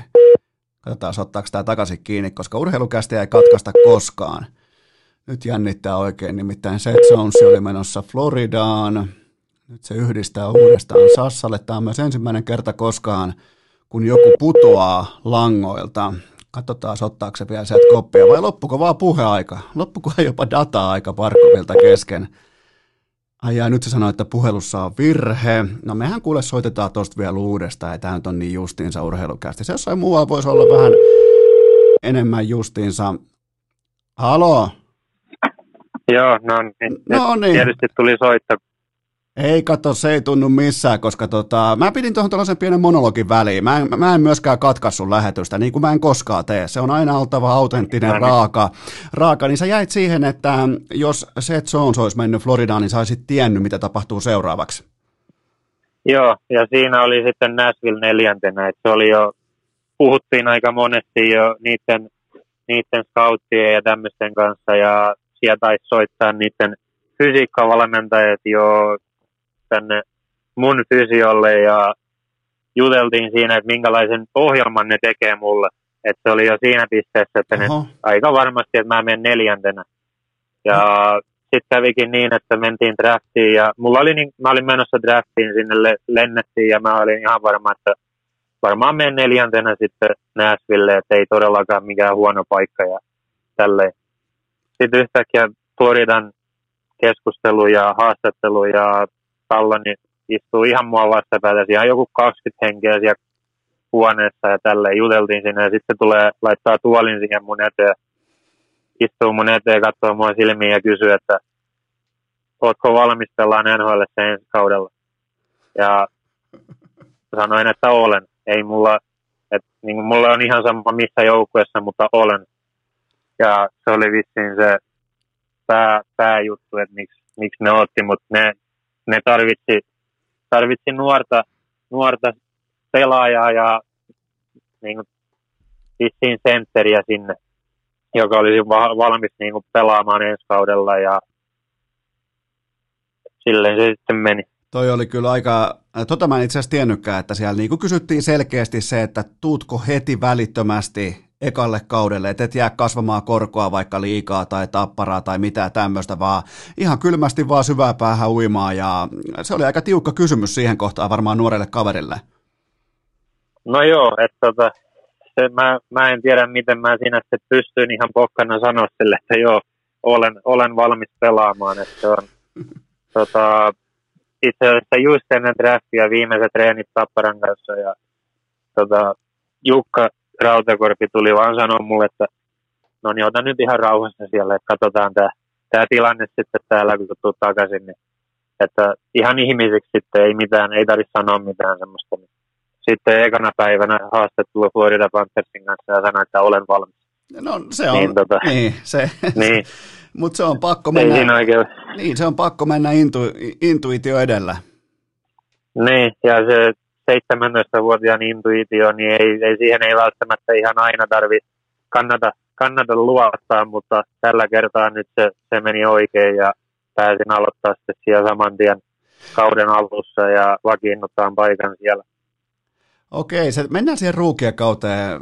Siihen oli aikamoiset niinku, ulkopuolelta, en, en tiedä sun, sun tilannetta tai sun odotuksia, mutta ulkopuolelta täytyy myöntää, että oli jonkin verran odotuksia, oli ladattu siihen ruukien kauteen. Niin mikä oli sulle sellainen tervetuloa NHLään hetki, sellainen, että tätä on se kylmä realismi ruukielle?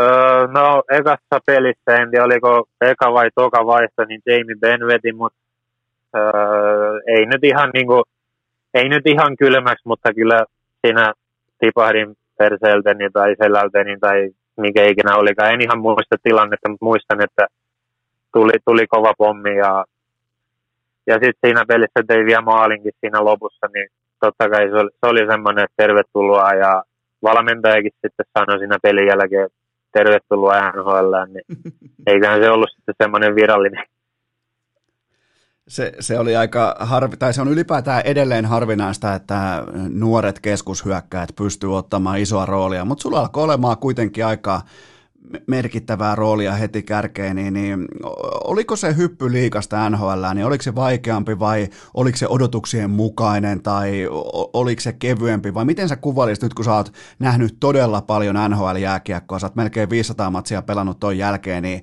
niin minkälaisen hyppy oli? Öö, tähän on hyvä vertailla esimerkiksi se hyppy, minkä mä tein sitten Aasta liigaan silloin, kun Rista Duffa oli liigassa. Et se on hyvin verrattava siihen, että mä en ollut ihan niin kuin, sanotaan näin, että ää, en pysty sanoa, että kuuluinko siihen sarjaan, mutta oli kuitenkin jotain taitoja, millä pystyin itteni vähän niin kuin valehtelemalla pelaamaan siellä. Et tota, vähän samanlaista oli kun 16-vuotiaana liigassa, että ehkä liike ei riitä ja en ollut fyysisesti niin kuin vahvin, vahvin mahdollinen pelaaja siihen tilanteeseen, missä mä olin niin kahden suunnan keskushyökkäjänä, että en kuitenkaan ihan semmoinen McDavidimäinen pisteiden tekijä ollut, että noi vahvuudet oli hyökkäyspäässä, että mulla oli silloin vahvuudet enemmän hyö- puolustuspäässä ja sitten pelin luomisessa, ei niinkään niin kuin tilanteiden päättämisessä, jos ymmärrät, mitä mä sanon. Niin, joo, joo, totta tota, kai. Niin, vähän samanlainen tilanne oli 16-vuotiaana liigassa, että mun liike ei ollut ihan, ihan sitä parasta mahdollista ja en päässyt, jos tuli jotain hyviä joukkoja vastaan, jossa oli hyviä luistelijoita, niin todennäköisesti jäin kakkoseksi. Mutta sitten tämä kaikki niin kuin sijoittuminen sun muun niin auttoi mua todella paljon se peruskonsepti sun pelissähän oli silloin aika vahvalla pohjalla, mutta siihen kun sitten lähti rakentamaan niitä rakennuspalikoita lisää, niin, niin ja jälleen kerran siinähän ei tapahtunut sellaista niin kuin yksittäistä läpimurtoa tai läpilyöntiä, vaan se oli aika kovaa grindia, duunia ne sun ensimmäiset, voisiko sanoa, kolme kautta NHLssä. Ehkä kaksi kautta, Joo. ja oikeastaan kaksi kautta ja kolmas kausi sitten jo hyvin lähelle sinne niin kuin johtavan pelaajan statusta. Niin se olikin, että se tokan kauden alku oli jopa, jopa niin kuin uran ehkä vaikein tilanne, että siinä ei ihan, ihan kaikki mennyt silleen, mitä halusi. Että hyvä, hyvä kesä oli kuitenkin, reenasin hyvin ja hyvässä porukassa ja tuntui, että menin eteenpäin, mutta sitten, sitten kiekko ei mennyt, ei mennyt mun kanssa eteenpäin. Että se, se oli vähän semmoinen tilanne, että mitäs tässä nyt ja kun ei peli kulje. Ja, mutta kuitenkin iso kiitos organisaatiolle ja valmentajalle, silloiselle valmentajalle Gallantille, joka vaan usko muuhun ja sanoi, että ei mitään hätää, että pelaa, sä nuori poika ja iso potentiaali, niin pelaa vaan ja se tulee sitä kautta, että ei mitään. Menee, varma, varmasti menee hetki ja ehkä jopa pidempäänkin, mutta hän luottaa muuhun ja kauan siinä meni joku 30 peliä, että mä rupesin vasta niin kuin pelaan ihan hyvin ja tekee maaleja ja pisteitä ja puolustaa hyvin ja tälle. Ja sitten siinä tuli mun seuraava mentori, Jaromir Jaager, tuli siinä siirtotakarajalla ja siitä alkoi taas sitten uusi tarina. Tuosta, tuosta mulla onkin kysymys. Jaromir Jaager on yksi mun lapsuuden suurimmista esikuvista ja suosikeista. Mulla oli pikkupoikana totta kai numero 68 mun seinällä. Ja, niin, niin, mikä on sun sellainen suosikkimuisto Jaagerista joukkuetoverina? Mulla ei ole yhtä suosikkimuistoa. Mulla on se koko, koko sen ura Florida Panthersissa. Et ihan siitä ensimmäisestä päivästä lähtien ja siihen viimeiseen päivään, milloin mä, mä näin sen siellä vielä mun, la, mun laidassa, niin se oli ihan täyttä, niin kuin sanotaan näin, että elin unelmaa siinä. Et meni hetki, että tajusin, että nyt mä pelaan niin kuin maailman historian toisiksi parhaimman pisteiden tekijän kanssa samassa ketjussa ja mulla on ollut ennen, mä oon pelannut Villen kanssa, jota mä pidin niin kuin legendana ja Selänteen kanssa pari peliä ja tälleen, mutta sitten tulee kuitenkin Jaromir Jaageri, joka on niin kuin sitten, se on mitä on, kaikki tietää, ei tarvitse niin kuin selittää, kuka se on. Niin, tota, niin jatka vaan. Niin, niin että se, se oli, sanotaan näin, että joka ikinen päivä niin yritin katsoa sen perään ja sitten katsoa, mitä se tekee ja yritin kopioida sitä ja tälleen. Hyvä, että luistelu en enää kopioinut. Se oli, rupesi olla jo 45-vuotias, mutta kaiken muun yritin, yritin kopioida. Ai että ne graafin luistimet ja pol- polvisuojat siihen päälle täydellisesti, mutta kopioitko sen, että menit keskellä yötä salille? Sitä en ole vielä tehnyt. Keskellä yötä en ole mennyt salille, mutta kaiken muun on. Et tota, tähän on hyvä, hyvä tarina liittyen tähän. Et tota, olin, oli pelireissu jossain, taisi olla Nashvillessä ja tulin siitä kuusi tuntia. Olin Kulikovin huoneessa, pelattiin FIFAa ja tilattiin sinne lounas ja sitten vielä illalla tilattiin illallinen ja pelattiin FIFAa ja lopeteltiin siinä kymmenen aikaa ja sitten siinä hieroin silmiä jo käytävällä, että on menossa nukkuu. Ja sitten sieltä tulee pamahtaa ovesta jaageri ja painoliivi päällä ja nilkkapainot jaloissa ja jääkiekkomailla kädessä. Öö, kysyi, että mihin sä oot menossa? Mä että mä menen varmaan nukkuu, että kello on kymmenen. Ja se, on, se sanoo mulle, että kato, sä oot, sä oot 20-vuotias ja sä menet nukkuun kymmeneltä ja mä oon 45 ja mä menen sallille ei sanonut mitään muuta ja lähti salille. Ja sitten mun seuraava, seuraava liike, että menin huoneeseen, istuin sohvalle, katoin itteni peilistä ja sanoin, että no niin. Sitten rupesin, rupesin tekemään jotain kyykkyjä siellä omassa huoneessa ja punnerruksia ja tämmöistä. Ja siitä sitten lähti, että toi oli niin kuin ensimmäinen semmoinen esimerkki siitä, mitä tehdään niin kuin mitä kannattaa tehdä kaudella ja siitä lähtien on itse käynyt illalla hotellilla, salilla ja välillä lenkillä ja pelien reenien jälkeen jäänyt tekemään omatoimisesti saleja sun muita ja toi, on niin kuin, toi oli vähän niin kuin seuraava käännekohta mun uralla. Ai jumalaut, miten kaunis tarina just toi, että asettaa sen esimerkin, ei sano mitään, ei pauhaa, ei huuda, vaan ilmoittaa vaan, että mä oon menossa salille, mä oon 45-vuotias, niin kyllähän siinä nuorella kaverilla sitten tietynlainen niin kuin, äh, tilanteen ymmärrys nousee pintaan. Niin, että sekin vielä, että tota, kun annan, annan edes vähän, vähän kehua itselleni, että ei, ei välttämättä hirveän moni tuosta ottaisi itselle tuommoista, että moni vaan ehkä naura, naurahtaisi siinä ja ehkä soittaisi jollekin kaverille, että hitto tuli tämmöinen tilanne, että aika hauska juttu ja sitten menisi nukkua. Mutta mä otin, otin siitä kuitenkin sen, sen opin ja en tiedä, se, musta tuntuu, että se, se auttaa, auttaa mua myös tällä hetkellä se, että aina yrittää kehittyä, kun on mahdollista. Paljon muuten on vielä meillä aikaa, sä oot menossa nyt huoltamaan sun kroppaa, niin tota, kuinka monta minuuttia meillä suurin piirtein on? Mä, mä sen mukaan budjetoin mun jatkoaiheet. No joku kymmenen vartti, jos on ok. Lähdetään tähtäämään siihen varttiin. Okei, skipataan toi, koska mä olin kysymässä sun ja Patrick Laineen ensimmäistä niin kuin MM kisa, tällaista kokemusta, yhteistä kokemusta, kun tuli 18-vuotias Lainen, mutta me ehditään joskus käymään se myöhemminkin läpi jossain Leijonan spesiaalissa tai jossain Olympiaspesiaalissa, koska teillä klikkasi aika kivasti, mutta tämä mua kiinnostaa, että syksyllä 2018 sut valittiin aika harvalukuiseen joukkoon NHL, eli eurooppalainen kapteeni NRissä, niin minkälainen on NHL kapteenin niin kuin tällainen valintaprosessi itse kapteenin silmin? Meillä oli silloin, ei ollut semmoista mitään äänestystä tai tämmöistä ja se ehkä myös vähän enemmän käydään kulissien takana, ettei siellä mitään niin kuin tietoisuuteen nostetaan ja tälleen. Ja kun valitaan ja GM ja valmentajat valitsevat. Mä en tiedä, miten se muissa joukkoissa on, mutta meillä oli silleen ja mä vähän niin kuin valmisteltiin siinä tai kysyttiin, että jos näin käy, että me otetaan uusi, uusi kapteeni tähän, niin ootko valmis? Ja mä luulen, että siinä taisi olla vielä pari muutakin vaihtoehtoa, että en pelkästään mä. Ja et olin kuitenkin valmis siihen, että ei tullut ihan yllätyksenä. Ja sitten tulin kämpille ja siinä oli puhetta, puhetta että varmaan ilmoittaa tuolle nykyiselle kapteenille ja puhuu sen kanssa ja jos se suostuu siihen, niin sitten vaihdetaan kapteeni ja mä olisin seuraava ja mä olin siihen valmis ja sitten kun näin kävi, niin juteltiin siinä edellisen kapteenin McKenzien kanssa ja hän tuki mua ja en parempaa tukea olisi siinä hetkellä ehkä saanutkaan.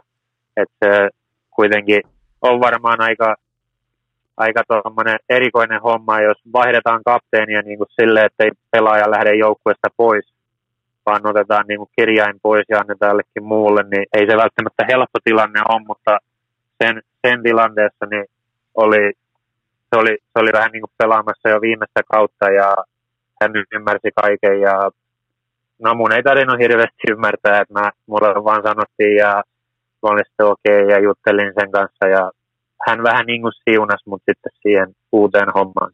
Ja toihan on siis ihan kaikki kaikessa, että sieltä tulee nimenomaan se siunaus, koska se siunaus tarkoittaa myös ex-kapteenilta sitä, että se on myös koko, koko niin kuin pukukoppi on silloin mukana siinä yhteisessä prosessissa, joten se oli varmaan tuossa kaikki kaikessa, mutta mitä toi kapteenius sitten tarkoitti ihan arkitasolla? Miten päivä vaikka muuttuu, miten peliviikko muuttuu, miten vaikka ottelu, ää, ottelupäivä, prosessi muuttuu, mitä kaikkea sieltä löytyy tällaisia, niin kuin, mitkä tuli ehkä jopa yllätyksenä, ehkä jopa vähän niin kuin puskista näin poispäin? Sanotaan näin, että hirveästi paljon ei kyllä, ei kyllä muuttunut. Että se, se viesti, minkä mä sitten sain kaikilta, että mitä mun pitää tehdä, niin oli se, että sun ei pidä tehdä mitään eri lailla. Että ole vaan oma itse. Tee mitä, mitä ikinä niin kuin tulee mieleenkään, mutta muista, että olet kapteeni ja jotain kapteenin velvollisuuksia siellä on, joita mä nyt sitten niin kuin tällä kaudella vasta rupesin ehkä jopa loppua kohti niin kuin sanotaan näin, että rupesin niin kuin toteuttaa. Et ensimmäinen kausi meni ehkä vähän sille katsellessa ja vähän niin kuin siinä, että ymmärtäisin, mitä tässä nyt niin kuin pitää tehdä ja tälleen. Ja nyt sitten niin kuin tällä kaudella niin pystyin myös avaamaan suun ja puhumaan ja neuvomaan ja tsemppaamaan, niin se oli, tämä kausi oli todella iso, iso askel siihen suuntaan, että joskus olisin sitten ihan kunnon kunnon kapteeni. Se, tota, se mielenkiintoisesti mei tuosta kapteenin valinnasta oikeastaan täsmälleen kalenterivuoden verran eteenpäin, niin sullahan tuli tämä 18-19 kausi, mikä oli äh, kiistatta supertähtisesonki, eli 82 peli 96 tehopaunaa ja äh, todella kovia näyttöjä pöytään, niin mikä tähän suoritustasoon johti, ja vai oliko se taas kerran, että on tehty paljon töitä ja menty eteenpäin, niin, niin sieltä se vaan tulee, se hedelmä putoaa puusta, noin niin kuin henkilö, vaikka mä tiedän, että sä et ihan mielellä sä et lähde jauhaa mistään henkilökohtaisista tilastoista tai saavutuksista, mutta, mutta tota, se oli kuitenkin, se oli tykkikausi. No se oli jopa ehkä enemmän tykki loppukausi, että mun suurin osa pisteistä tuli loppukaudella ja siinä oli yksi semmoinen käännekohta, en tiedä johtuuko siitä, mutta oli aika isossa roolissa myös, että vaihdoin lapamallia ja Oho. siinä oli semmoinen huonompi, huonompi, huonompi hetki menossa mulla ja mun joukkue tai ketjukaverilla Huberdolla, että ei ollut oikein kiekko uponnut sisään ja vähän tämmöistä ja mietittiin, että mitä tässä nyt tehdään ja molemmat otti uudet mailat, uudet merkit ja uusi lapamalli ja ekaan peliin ei sitten tullut mitään, tuli vaan rankkarimaali siinä lopussa ja seuraava peli olikin sitten Montrealia vastaan 3 plus 1. Sitten sitä seuraava peli oli Buffalo vastaan 1 plus 2. Ja siitä alkoi joku, varmaan joku kahdeksan pelin pisteputki, jossa tein joku tylin 18 pistettä ja tämmöistä. Et se, mä en tiedä, johtuuko se ihan täysin tuosta mailasta vai mistä se johtuu, mutta välillä, niin kuin, välillä tarvii vaihtaa jotain ja vähän niin kuin uutta, uutta verta tarvii, niin toi oli se tilanne. Mutta totta kai kun on koko elämänsä tehnyt töitä, töitä sen eteen, että on, on sitten niin tuntuu hyvältä jäällä ja peleissä ja tälleen, niin totta kai sekin vaikuttaa. Mä, tota, mä tein just päätöksen, että mä otan tähän ulkojääkauteen uuden mailan, että mä jään noiden pokeriammattilaisten jalkoihin, nimittäin siellä on kovaa, kovaa tempoa, kovaa vauhtia, mä yllätän ne uudella mailalla, se on nyt tällä päätetty, koska jos se johtaa tommosiin, tommosia niin pisteruneihin, niin, niin mä, mä, otan sen sun aseen käyttöön. Joo, jos tästä nyt tulee tämmöinen juttu, että kaikki rupeaa vaihtamaan mailoja, niin en tiedä, ei, ei välttämättä kannata, että se oli, se oli vaan semmoinen, että tuli tämmöinen maali, kaksi, ehkä hienompikin maali, ja sitten kun on itseluottamusta ja tiedät, että pystyt tekemään ton, niin sitten vain ta- taivas on rajana, niin silleen noin periaatteessa Kutserovi ja McKinnonit pelaa ja McDavidit, että niillä on itseluottamus niin korkealla tasolla ja kuitenkin ne, onhan ne maailman parhaimpia pelaajia muutenkin, niin ne pystyy tekemään ihan mitä vaan tuolla jäällä. Ihan minä hetkenä Tota, mulla on tähän ihan loppuun, ihan muutama. Me tehtiin tämä Sebastian Ahon kanssa. Se, on, se, se tutkii videonauhaa maailman parhaista senttereistä ja miten ne pelaa, miten niitä vastaan kannattaa matchata. Niin, onko sulla muuten tällainen metodi käytössä, että sä, sä opiskelet muiden huippusenttereiden peliä, että mitä sieltä voisi pölliä itselleen? Mulla on myös toi käytössä. Mä en, ole, ehkä, mä en tiedä, miten se Setes tekee sen, mutta mä yleensä katselen yhden tai kahden pelaajan niin kuin vaihtoja. Et se on aiemmin ollut Kopitari ja ehkä tällä kaudella, tämän kauden alussa mä katselin Drysaitle ja miten se on niin, niin helppoa hänelle, että mitä hän tekee sillä tavalla, että, että hän on koko ajan niin kuin uhka ja tekee maaleja ja syöttöjä ja koko ajan vaarallinen. Niin, et tota, mä en tiedä, toi on hyvä, hyvä pointti, että ehkä niin sitä kannattaa tehdä enemmän. Et koripallossa se on tietysti vähän helpompaa, koska siellä on lähes koko pelin ajan samat pelaajat kentällä, samat vastustajat, niin sä pystyt katsomaan, mutta jääkiekossa, kun sä pelaat neljää ketjua vastaan, niin se on vähän vaikeampaa. Mutta toi on hyvä pointti, että kannattaa myös panostaa. Mulla on muutama poiminta sulle liittyen näistä, ketkä nyt on, sä oot ihan kiistatta NHLn top 10 sentteri, oot jopa top 5 tietyissä arvioissa, just näin jonkun listan oli tehnyt toi NHL Network, missä olit siellä 11, ja mä menisin jättää protestiin. Mä, mä, menisin, mä, en ollut, mä en ollut vihanen, mä olin äärimmäisen pettynyt, ja tota, mutta mä en kuitenkaan nyt, niin kuin, ei mennä sinne, että mikä se lista oli, mutta mä haluan kuitenkin kuulla sut pienen analyysin siitä, että äh, sun divisiona vihollinen, äh, Auston Matthews, mitä pitää ottaa huomioon, kun sitä vastaa pelaa?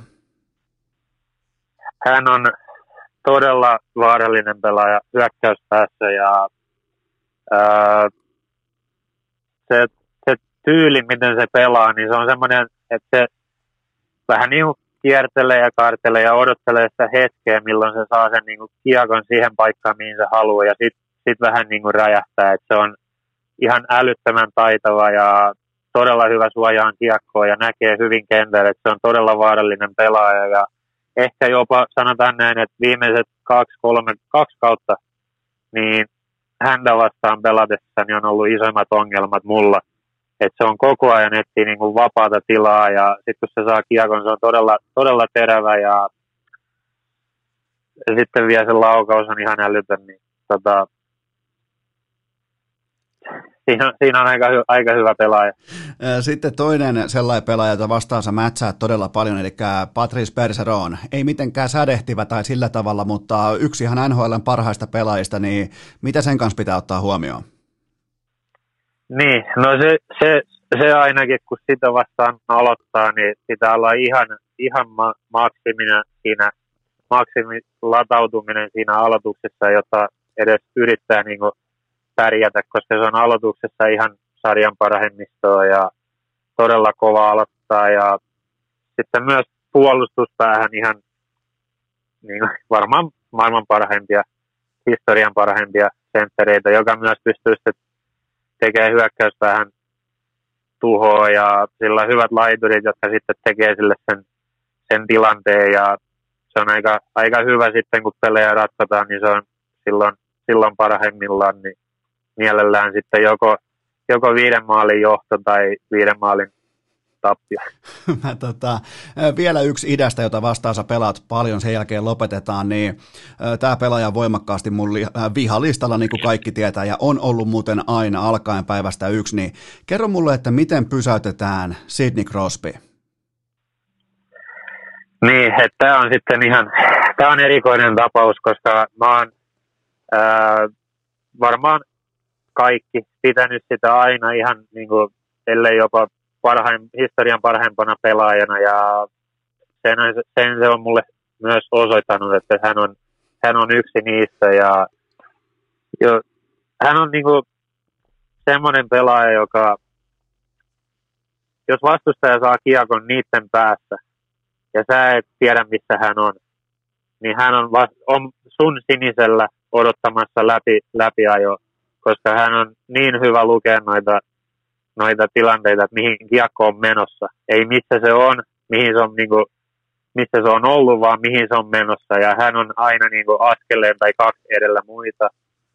Ja sen kiekon kanssa sitten pystyy tekemään niin paljon tilaa joko itselleen tai ää, ketjukavereilleen, että suojaa kiekkoa, sillä ei saa kiekkoa pois millään. Ja sitten se on todella, todella vaarallinen siinä maalin ympärillä, niin sitä kautta se on sitten tehnyt tuhoa. Tuleeko koskaan vähän pyynikin rappusia ikävä, kun pyörii Crospin kanssa, kun silloin kiekko hallussa kulmapelissä, kun se pystyy sitä terää käyttämään hitusen verran terävästi, niin, niin mi, miten, miten siihen saa mitään kontrollia siihen ukkoon? Koska se terän käyttö ja se kiekon kontrolli, oman kropan käyttö suhteessa pelivälineen suojaamiseen, niin se on jotain ihan uskomatonta. Niin on, ja se miten se suojaa ja tekee itselleen tilaa, että et niinku, näin niin kuin, mun ei kannata lähteä höntyille ja tönniin sitä selkään, koska se saa siitä vaan lisää, lisää voimaa ja lisää vauhtia. Et, ja sitten myös niin kuin, ei, ei pidä pitää semmoista pientä väliä, että se pääse itse punnertaa, koska sitten se löytää ää, vapaan, vapaan ketjukaverinsa. Et se, on, niin kuin, se on vähän kaksipiippunen juttu, että et, sä periaatteessa teet mole, molemmat asiat, mitä sä teet, niin sä teet väärin koska se joko löytää oman tai sitten se pääsee itse punnertaan, niin sun pitää jotenkin pystyä niitä molempia asioita tekemään vähän niin kuin samaan aikaan. Ja toi on just se syy, minkä takia mä vihaan Crosbya, koska se on niin törkeän hyvä. Mä en, mä en siis huono ja mä en lähde vihaamaan. Se on, se on ihan selvä asia, mutta, mutta tota, me ollaan tultu kuulkaa nyt ihan maaliin saakka. Ja milloin muuten on, on paluu veden taakse, iso veden taakse? No se ei ole vielä varmaa, mutta eiköhän ne tähtää siihen ensimmäinen tammikuuta alkaisi silloin kausi. Mä en, mä en ole vielä saanut mitään infoa siitä, että varmasti saan aika, aika kohta, mutta Hoit... sitten kun saan, niin sitten ruvetaan miettimään. Hoitaako Komarovi taas lennot? No tässä se laittoi just viestiä, että varmaan hoitaa. Ihan totta.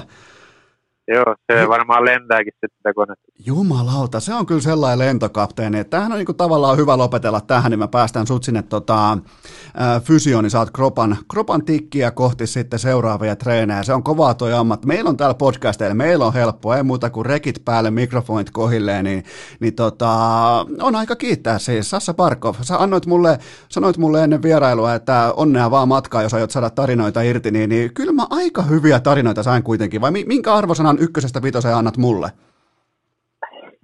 Kyllä mä sulle annan vitosen.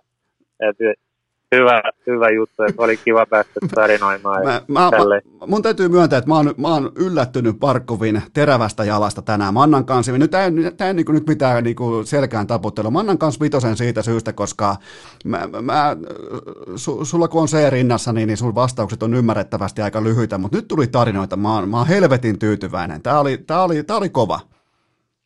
No, kiva kuulla. Kiitos paljon. Kiitoksia tästä vierailusta Sassa Barkovia. Tota, kaikkea, kaikkea parasta sekä treeneihin ja kohta myös sitten peleihin. Kiitos, kiitos. Vaivattomin tapa urheilukästin kuunteluun. Tilaa se joko Spotifysta tai iTunesista, niin saat aina uuden jakson uunituoreena puhelimeesi. Lieneepähän paikallaan kiittää Sassa Barkovia loistavasta vierailusta urheilukästissä ja täytyy myös myöntää, että nyt on syytä kaivaa omakohtainen CV-ansioluettelo esille ja laittaa siihen, että minä, Eno Esko, sain Sassasta ulos yli neljän sanan lauseita, jopa tarinoita, jopa narratiivia, joten tämä menee omissa tilastoissa. Ihan sinne niin kuin Sassalla meni äsken toi mun ulkojääjoukkueen ykkösvaraus, niin tämä menee sinne ihan ihan kärkeen, mutta ää, kiitokset vielä Sassalle mahtavasta vierailusta, mutta nyt hypätään kuitenkin seuraavaan aiheeseen. On viikon viimeinen, samalla myös totta kai viikon ainoa jakso, kaikkihan tietää mistä on kyse. NFL-kohdepoiminnat viikko 11 ja viime viikko osa teistä hienosti osas äh, kaivaa oikeastaan tai löytää erikseen, koska viime viikon poiminnat oli siinä maanantain Jussi Ahokas jaksossa ja nehän meni komeasti kolme kautta kolme haarukkaa, joten Raiders, Rams ja Miami Dolphins ne hoiti oman leiviskänsä. Ja äh, tämä mikä on vähän mielenkiintoista, niin tämä oli vasta kauden toinen putipuhdas sunnuntai, ei ole mennyt mitenkään hyvin, mutta nyt kuitenkin ollaan äh, koko sesongin osalta. Kymmenen peliviikon jälkeen ollaan spreadia vastaan tilanteessa 51,7 prosenttia, ja se mikä tästä tekee tästä numerosta tekee hauskan, tämä on niin sanottu spreadia vastaan lyömisen Äh, sellainen klassinen, ihan absoluuttinen break-even tilanne, eli jos sä oot lyönyt, mä annan ensimerkin, jos sä oot lyönyt kaikki nämä 8, äh, 29, ei 89, vaan jos sä oot lyönyt nämä kaikki 29 kohdetta 10 euron tasapaino, äh, tasapanoksella urnaan, niin sä oot voittanut tässä kohdin rummunpärinää taustalle, sä oot voittanut tasan yhden euron, joten tota, se on tilanne tällä hetkellä. Nyt ollaan ihan absoluuttisessa break-even vaiheessa, eli sä oot lyönyt toisin sanoen sisään 290 euroa ja sä oot ottanut ulos tai sun sisään tai niinku tilille saapuva raha on yhtä kuin 291 euroa. Joten muistakaa maltin merkitys, muistakaa aina kun puidaan vaikka huippupokerin pelaajia, vedonlyöjiä, joihin kumpaakaan kategoriaan mä en kuulu, mutta muistakaa aina se, että se maltti, kassan hallinta, se ymmärrys siitä, että mikään ei tapahdu yhdessä päivässä, yössä, hetkessä, sekunnissa, malttia, niin kuin, niin kuin Barkovikin puhui tuossa äsken, että ei tavallaan ollut mitään yksittäistä läpilyöntiä tai läpimurtoa, niin sitä on vedonlyönti koko ajan. Siellä ei ole yksittäistä läpimurtoa. Okei, tos, äh, to, to, tona viikkona mä sen tajusin. Ei, ei, et tajunnut. Se on tiiliskivien päälle laittamista, nimenomaan tiiliskivi kerrallaan toinen toisensa päälle jatkuvasti, ei, toi, niin kuin, ei, ei tekosyitä. Se on vaan toistoja sisään, niin kuin hyvin usein on tullut sanottua, joten mm, Äh, muistakaa vielä Kulpetin K18 tuoteinformaatio hengessä se, että 10 euron ilmaisveto jokaiselle NFL-peliviikolle on saatavilla Kulpetin sivustolta. Ja vaikka siellä on se neljän käyttökerran limitti, niin mä oon saanut raportteja Kulpet ei tästä tykkää, että mä tiedän tämän, koska nyt mä myös sanon tämän, koska mä sanon teille aina kaiken rehellisesti, niin sen voi käyttää sen alennuksen, sen 10 euron ilmaisvedon, sen voi käyttää myös yli neljä kertaa. Näin olen saanut kuulla, joten se kannattaa se kympin ilmaisvalue hakea sieltä pois, mikäli NFL-kohteet kiinnostaa.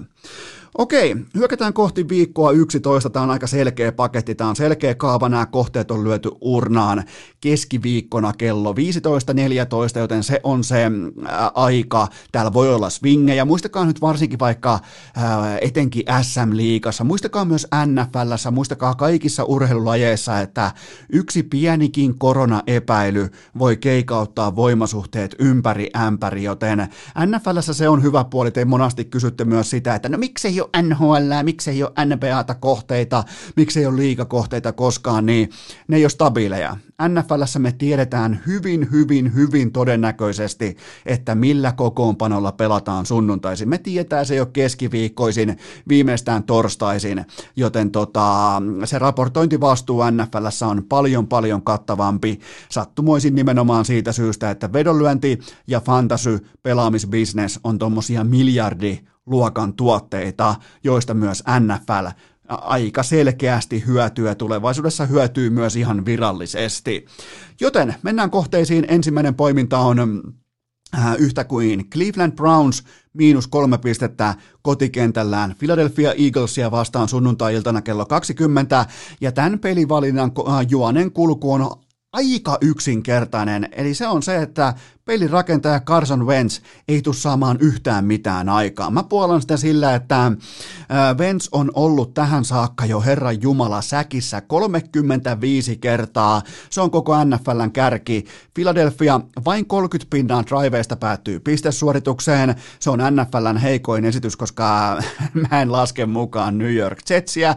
Se on joku kollegeryhmä tai lukioryhmä, joten NFL-joukkueesta Eagles on tilaston heikoin. Ja Philadelphia on pallon riistoissa miinus seitsemän, kun taas Cleveland on aika napakasti plussan puolella plus neljä. Ja Philadelphia siellä löytyy jo 17 menetystä ja sillä saa yhtä kuin liikan kolmannen sijan haltuunsa. Negatiivinen tilasto, mutta jossain nekin on oltava kärjessä. Philadelphia on ollut pakon edessä vähintäänkin uskottava juoksujoukkue, mutta ongelma on se, että Clevelandia vastaan ei juosta. Kukaan ei juokse, se on hyvä, laadukas ja uskottava se juoksupuolustus, joten me tullaan näkemään hyvin todennäköisesti gameplani, jossa Nick Chubb ja Karem Hunt, eli Clevelandin running backit, ne pitää pallon maassa, ne pitää kellon liikkeessä ja nimenomaan ne pitää joukkueen johtoasemassa. Se tarkoittaa sitä, että Philadelphia Eagles joutuu laittamaan palloa Carson Wentzin käsiin, ne joutuu etenemään heittämällä ja kaikki tietää, mitä silloin tapahtuu. Se ei ole enää mikään salaisuus, että Carson Wentz on lopullisesti fraud, se on boost, siitä ei ole mihinkään nykypäivän NFLssä, se asuu säki missä sen osoite on Säkkikatu 35. Se on siis ihan täys fiasko. Mä tykkään tästä kohteesta. Mun mielestä on todella, todella laadukas pelikohde.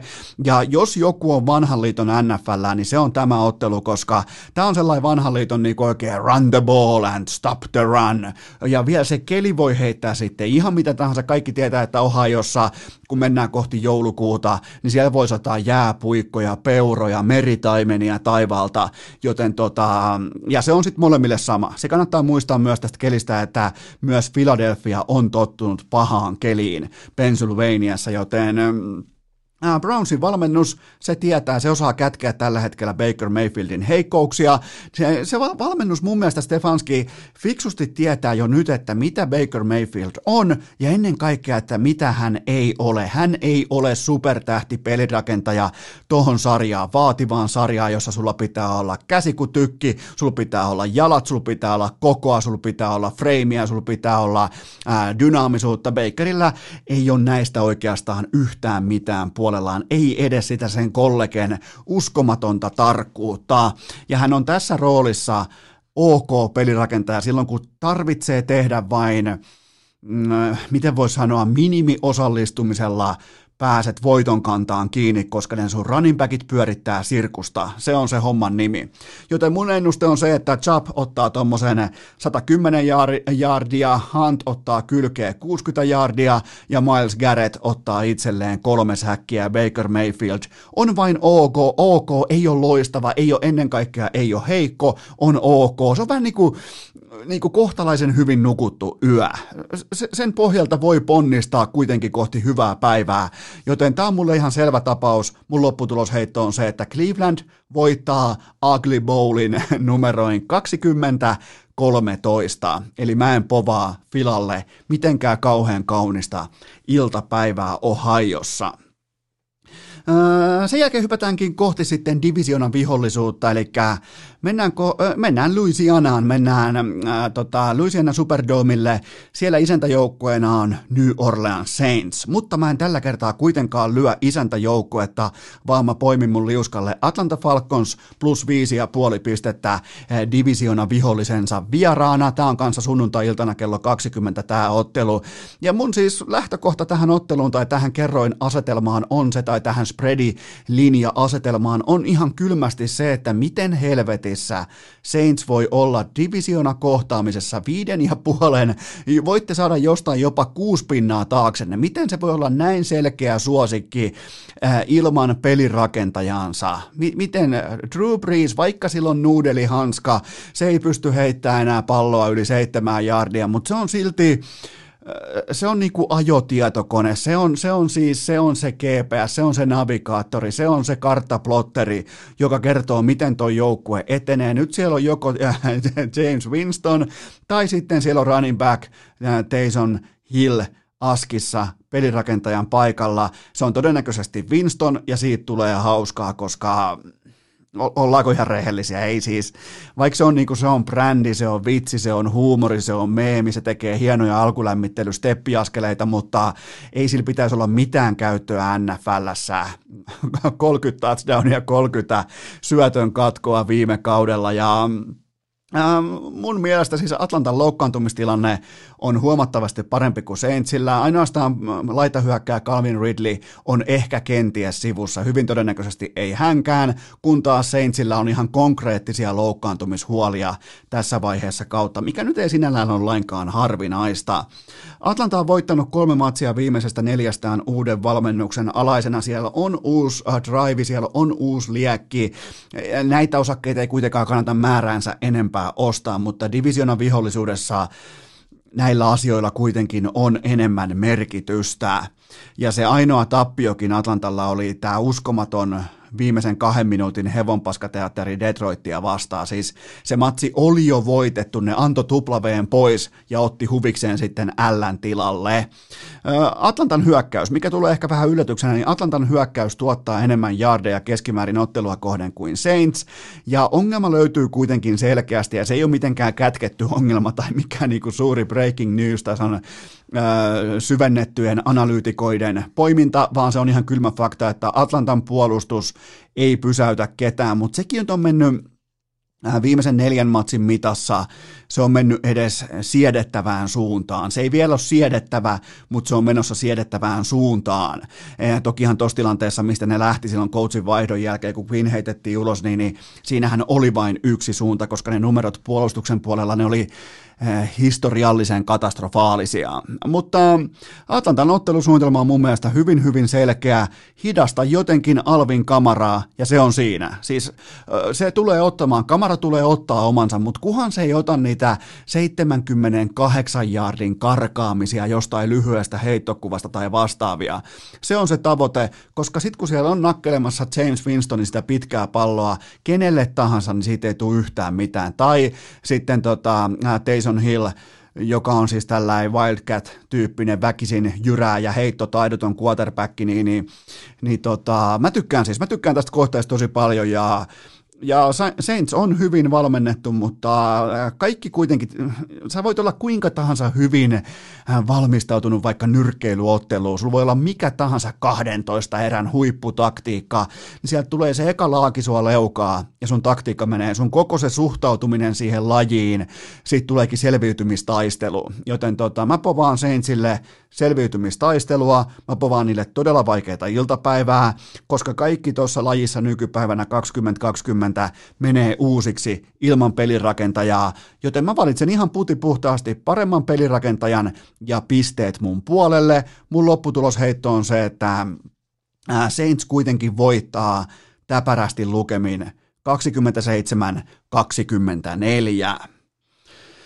Indianapolikseen, sinnekin hyökätään vielä kertaalleen ja nyt on monen papereissa varmaan kaksi aika laadukasta joukkuetta vastakkain, eli mun poiminta on Green Bay Packers plus kaksi ja puoli pistettä pelaa vieraskentällä Indianapolis Coltsia vastaan ja urheilukästissä kumpikin joukkue on ihan jo ansaitusti ottanut vastaan Fraud Leiman. Mä oon sen kanssa ihan ok. Mä en, mä en just nyt, just tällä hetkellä mä en tykkää kummastakaan näistä porukoista. Pitää kuitenkin pystyä liikkumaan ja operoimaan tässä hetkessä kylmällä kypärällä, koska mä myyn mun Indianapoliksen, mä myyn mun Coltsin osakkeet tällaisen vahvan National TV niin kuin, joka on stand-alone slotissa, mitä katsoo niin sanotusti koko Amerikka, ja ne voittaa, ne tyrmää, ne murskaa Tennessee. Mä myyn sen jälkeen mielelläni kaikki Coltsin osakkeet pois, kun taas mä ostan Packersia hyvinkin mielelläni tämän äärimmäisen surkean Jacksonville-voiton jälkeen, mikä siis tuomittiin hyvä, ettei tappioksi. Tämä on Jacksonvillea vastaan noin pelaaminen on tietyllä tapaa niin kuin aallon pohja. On totta kai se Tampa Bay tappio on ehdottomasti vielä niin kuin rumempi rumempi hetki Packersin kaudessa, mutta tätä kuitenkin kohdellaan vähän niin kuin tappiota tai rumaa tappiota, tätä Jacksonville-voittoa, joten Packersin osake tällä hetkellä laahaa, naps, mä ostan, kun taas mulle myydään just nyt Coltsia ylihintaa, niin mä myyn ne pois. Joten tota, mulle siis syy tähän kohdevalintaan, tähän Packers plus 2,5, joka on siis keskiviikkona lyöty, mulle on ihan yksinkertainen syy ja se on se, että kentällä häärii vain yksi uskottava pelirakentaja. Ää, t- tässä kohtaamisessa tavallaan ei kiinnosta mikään muu kuin se, että Aaron Rodgers on mukana, ihan oikeasti mukana MVP-keskustelussa ja Philip Rivers on mukana seniorikotikeskustelussa. Siinä on aivan järkyttävän iso ero, missä nämä menee nämä pelirakentajat omilla tahoillaan tällä hetkellä ja jokuhan nyt voi ilmoittaa, että no entäpä se juoksupelin merkitys. Joo siis Packers on sukeltanut joukkueita vastaan, joilla on todella vahva juoksupeli, kuten vaikka Dalvin Cook näytti tuossa parisen viikkoa sitten, mutta Indianapolis Coltsin juoksuhyökkäys on kuitenkin siellä 27 koko NFLssä, eli se ei siis pysty etenemään laadukkaasta linja, äh, linjastaan huolimatta. Niillä on todella hyvä hyökkäyksen linja, mutta asioita ei tapahdu. Niitä ei tapahdu riittävästi. Joten äh, tässä kokonaispaketissa, kokonaismatchupissa menee todella paljon asioita tasan. Mä etsin sen mun edun sieltä pelirakentajasta ja annetuista pisteistä. Mun lopputulosheitto on se, että Packers voittaa äh, varsin maltillisin numeroin 23 20. Eli käydään läpi vielä nopeasti mun poiminnat. Packers plus 2,5, sitten on Atlanta Falcons plus 5,5 ja sitten on Cleveland Browns miinus kolme. Siinä oli sekä NFL-osio että koko tämän viikon ainoa urheilukästin jakso. Ja olihan se nyt kiva saada, kun jos pääsis vähän kikkailemaan. Stadissakin taitaa olla jo uh, Ogelin ulkojää tauki, ainakin on tehty jäätä, en tiedä mikä on tilanne just nyt, just tällä hetkellä, mutta olihan se nyt hienoa saada Barkovi tämmöiseen suorastaan juhlajaksoon vieraaksi, kun tulee ulkojää, tulee talvi, tulee päässään vähän kikkailemaan, niin, niin tota, olihan se pakko tehdä myös urheilukästin paluu tähän kohtaan. Oli kaiken kaikkiaan hyvä taukoviikko, tuli leputettua vähän ihteään ja mentyä, niin kuin Barkovikin sanoi, niin levättyä ja mentyä eteenpäin, mutta äh, Kyllähän se on kylmä fakta, että Eno Esko ja tuottaja Kope kuuluu tänne urheilukästin piskuiseen ja matalan budjetin vaatekomeroon. Joten me tehdään nyt sellainen juttu pidemmittä puheita, että sunnuntai-iltapäivänä jatkuu.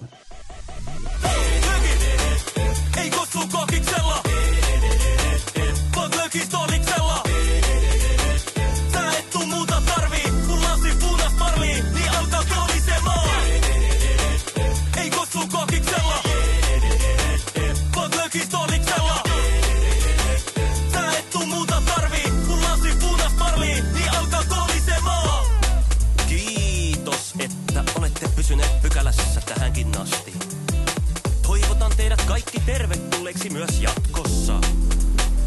Muistakaa nauttia elämästä arjen vastoinkäymisistä huolimatta.